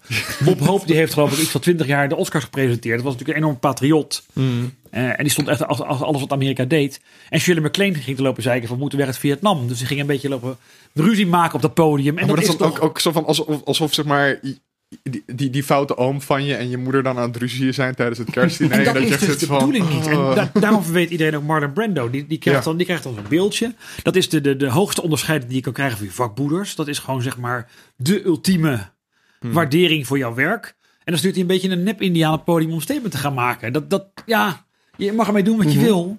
En als Ja. jij, als jij eh, eh, nou ja, goed, binnen 40 seconden word je weggebonjourd door Bill Conti, want die moet dan met zijn muziekje gaan komen. Klopt, klopt. Maar ja, anderzijds, hè, eh, eh, als een film echt om een bepaald onderwerp draait, of als de rol eh, een bepaald onderwerp tot thema kiest en je daarom die, die, die award wint, is het op zich niet raar dat je op, op, op dat moment daaraan. daar ook iets over zegt, inderdaad. Ehm, en, en, en dat gebeurt gelukkig ook nog wel regelmatig. En ik, ik hoop dat dat ook dit jaar gebeurt. Ik bedoel, als je een rol eh, speelt van een ehm, lesbische koningin. eh, en je wint vervolgens de, de Oscar vanwege die rol. Dan vind ik het niet eh, controversieel of raar als je iets over de LHBT-gemeenschap zou zeggen. nee. Met als kanttekening dat je het een beetje voor eigen parochie loopt te breken. Ja. Want mensen die naar de Oscars kijken, zijn het volmondig met jou eens dat alle Hmm. LBT'ers alle rechten zouden moeten krijgen. Die de rednecks, waar ik het net over had, die Ja, dus ja. homo's raar vinden en eng vinden, zullen nu niet van mening gaan veranderen omdat een eh, eh, actrice uit een film die ze niet gezien hebben en die ze nooit zullen zien, daar iets over roept. Het Nee. klinkt misschien heel cynisch hoor. Ja, is, is, Maar is Hollywood waar. is ja. erg van op zichzelf op de borst kloppen van wat zijn we goed bezig met z'n allen. Terwijl en het bereik is natuurlijk groot voor de filmfans. Maar over het algemeen zijn films toch al vrij liberaal, denk ik. Ja. Zeker als je naar deze films kijkt. Nog heel even wil ik voor onze luisteraars noemen dat er nog wat andere geeky films ook eh, in de Oh ja. Oscar running Oh, en zijn. nog even één voorbeeld Ja. trouwens. Het, het kan ook heel larmoyant worden trouwens. Want ehm, eh, als je dus per se iets wilt noemen wat met jouw film te maken heeft. James Cameron in 1998 vond een Mhm. recordaantal van 11 Oscars. En op een gegeven moment stond hij dus voor zijn derde Oscar Waar, waar, was dat, waar was dat ook alweer voor? ja, Titanic. Die film heeft niemand gezien. Nee, maar dat, dat, goed, de, elf Oscars. En eh, drie Oscars waren voor hem. Voor scenario, Mhm. scen- niet scenario, productie in elk geval. En regie en voor film. Beste film. Best film. En na, bij de derde Oscar wist hij, moet ik zeggen, zit je toen ging hij dus um, een minuut stil te vragen voor alle slachtoffers van de Titanic. Ja. En stond hij daar. En de hele zaal was een beetje van, ja James, hou eens even op. Je hebt Ja, de Oscars gehaald. is- Je hebt je geld je binnengesleept. gehad. lekker op. Ja.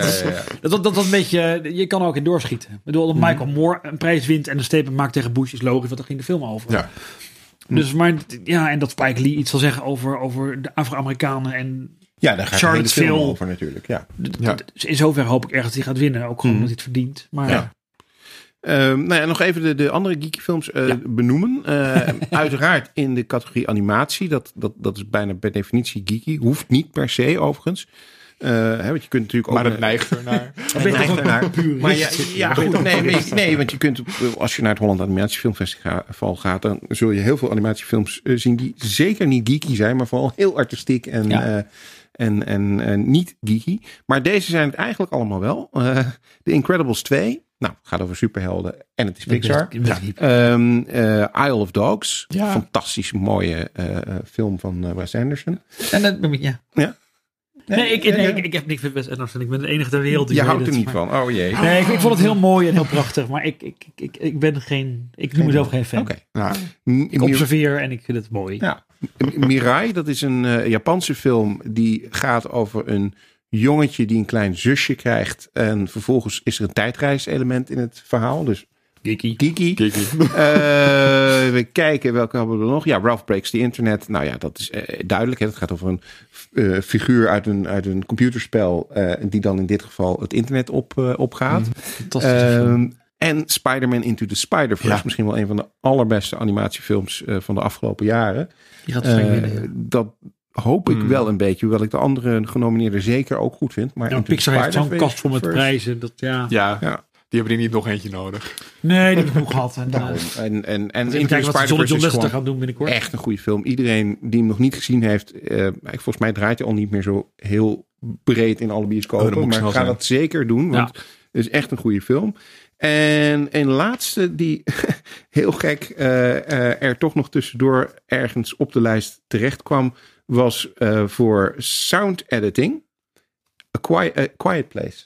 Oh ja. Terecht. Ja. Dat is ook een, eh, een Ja. horrorfilm, hele goede horrorfilm. Mhm. En sound editing voor A Quiet Place vind ik ook wel heel erg toepasselijk. Dus Ja, je zou bijna zeggen, alleen daarom moet hij winnen. Ja. Hebben we daarmee alles gezegd over de Oscars wat we willen zeggen?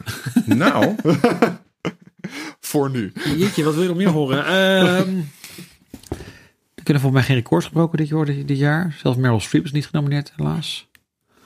Wat op zich al een schande is natuurlijk. Ja. ja, ja, ja, ja.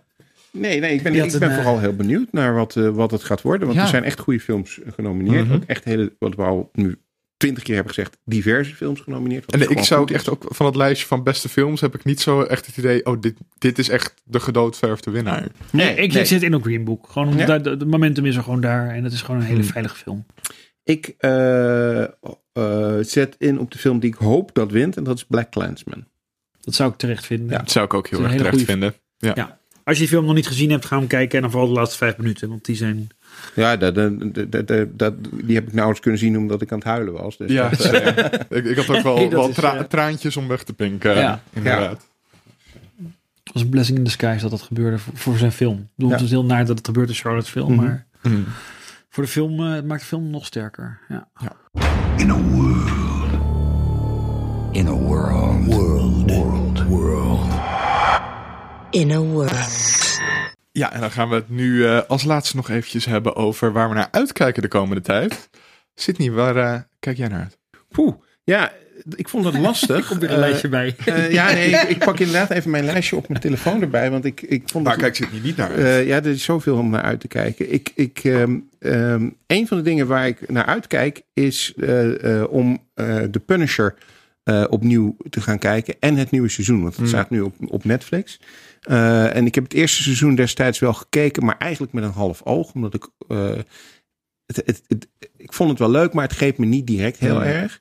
Eh, terwijl iedereen die ik ken, waaronder jij. ik, eh, ik, ik vind het een van de betere ehm, Marvel Netflix series. Ja. eh, het eerste seizoen van Punisher. Ja, dus ik ben heel benieuwd om dat gewoon eens eh, van A tot Z, eh, van seizoen 1 tot en met Ja. seizoen 2 eh, te gaan kijken. Het staat, staat er nu op. Ehm, ik ben eh, eh, nu aan het kijken en eh, eh, er komt binnenkort ook nog een, een andere film over Ted Bundy. Eh, Ted Bundy, een, een Amerikaanse seriemoordenaar. En eh, op je Net- mij nou aan? ja, ja, ja. Eh, en ehm, hij, er is een, een serie nu op Netflix gekomen. Dat, dat zijn interviews met hem die in de gevangenis zijn opgenomen. En aan de hand van die interviews vertellen ze dan het verhaal van zijn moorden en de strafzaak die eruit is voortgekomen. En er komt binnenkort eh, ook nog een, een, een, een film, een, een dramafilm over, over Ted Bundy. Ehm, net zoals er overigens komend jaar een aantal films en series gaan komen over Charles Manson Oh. eh, en The Family. Eh, dus eh, het wordt een, een, een seriemoordenaarsjaar dit jaar, denk ik. Kijk je daar nou echt naar van, vanuit de psyche van de, van de, van de gekkies? Allebei. of, of, of vanuit het juridisch aspect? Allebei, allebei. Ik heb mijn scriptie ooit geschreven over eh, het forensisch daderprofiel eh, dat voornamelijk voortgekomen is eh, op basis van, van seriemoordenaars. hè. Dat is waar de serie ook gaat met, met John van Groff. Die gaat over de Behavioral Science Unit bij de FBI die begonnen is met het maken van daderprofielen en, de, en, en het kunnen, mogelijk kunnen voorspellen van wie een dader zou kunnen zijn op basis van informatie die je uit het delict eh, zelf eh, haalt. Nou, dat doen we in Nederland eigenlijk niet. We hebben wel een paar mensen die bij de FBI opgeleid zijn. Maar gelukkig hebben we in Nederland eigenlijk geen moordzaken die daar. Precies, laten we dat vooral houden. eh, die daarvoor in aanmerking komen. Want je moet, om dat te kunnen doen, moet er eigenlijk sprake zijn van een seksueel gemotiveerde moord. En een persoon die dat niet één keer doet, maar meerdere keren Hmm. eh, doet. En gelukkig kennen we in Nederland bij hele hoge uitzondering eh, geen eh, seriemoordenaars. Dus je kunt dat niet echt toepassen. Het heeft met allerlei factoren te maken. Kunnen we ook nog een keer een hele podcast over maken. Onder andere geografisch is dat bepaald. Maar goed, ik vind het wel fascinerend nog steeds om te bekijken hoe dat dus in, de, in Amerika ging. En zeker om, als je het over deze periode hebt, Ted Bundy, John Wayne Gacy, de, de Manson family. Dat is natuurlijk allemaal een beetje jaren zeventig eh, begint dat te spelen. Ik ben in die tijd geboren. In, Mm. Toen ik jong was, had je allemaal hele slechte miniseries eh, op de televisie over dit soort eh, zaken. Dus ik ben er wel een beetje mee opgegroeid. Ik ben wel veel van Criminal Minds, wat natuurlijk Ja, daar ook over gaat. Dat is veel toegankelijker dan, dan... Maar dat is een fijne serie. Laatste seizoen komt eraan binnenkort. kijk Verheug naar andere dingen uit. Ehm, ja, naar onze volgende aflevering. Ja. Daar gaan we het nog over hebben. Robert, heb jij nog iets? Ehm, ik verheug me heel erg op John Wick deel 3. Ah, ja, Ja, die nieuwe De trailer. trailer, Ja. de trailer is vrijgegeven en ik heb werkelijk waar met een collega van mij, Rutger, juichend eh, voor de, voor de laptop gezeten. Dat is een film met Keanu Reeves, die eigenlijk gewoon doet wat hij bij de beste in is. Gewoon een houten klaas spelen die op zich heen schiet. Met zijn stalen gezicht. En deel 1 en 2 waren weergaloos. Ja, heel Het is zo over de top en zo krankzinnig en zo idioot. Hij, hij, eh, moet een mens vermoorden. En dan wil hij nog één laatste klus doen. Dat gaat fout natuurlijk. En dan blijkt Hmm. een hele, hele wereld achter schuil te gaan. Met hotels waar dan seriemoordenaars en, en huurmoordenaars eh, elkaar niet af mogen maken. Mhm. En deel 2 was een verschrikkelijk einde. Er wordt helemaal vogelvrij verklaard. En deel 3 gaat hij onder meer paardrijden door de straten van New York. Nou, dan heb je mij al verkocht eigenlijk. en, en die film, ja, het is een guilty pleasure, maar ik verheug me er zo op. Ja, zeker. 19 mei komt hij uit. Ik ga straks de trailer nog een keer kijken. En ehm, dat is eigenlijk gewoon, ja, Star, Wars komt eraan en James Bond komt eraan. Maar hier verheug ik mij Ja. nou echt hardgrondig op. En het gaat alleen maar tegenvallen, vrees ik. Maar ik eh, hoop het niet. Want dat is een- Maar ga je hem dan ook wel. eh, is, dat, is dat dan een film die je juist wel in de persvoorstelling wil zien? Of die je gewoon in de bioscoop met het publiek ik wil nog zo snel mogelijk zien. Oh, zo snel Mm. mogelijk. Ja, en ja. En met dan daarna nog een is groot fan ook, ook van, van de film. Ja. Eh, het is leuk om zo. het is- Meestal is het leuker. Ik in de persvoorstelling zit je met, met 10, 12 collega's. s- ochtends om 10 uur met een kopje heel koffie. Ja, en ik heb de Bohemian Rhapsody gezien met die collega's. En vervolgens in een chockvolle zaal met 600 man die meezongen. En dat is toch leuker. Ja. ja. Dus, en soms heb je de keuze niet. Maar ehm, ik hoop dat ik gewoon snel zie. En dan ga ik er nog een keer heen.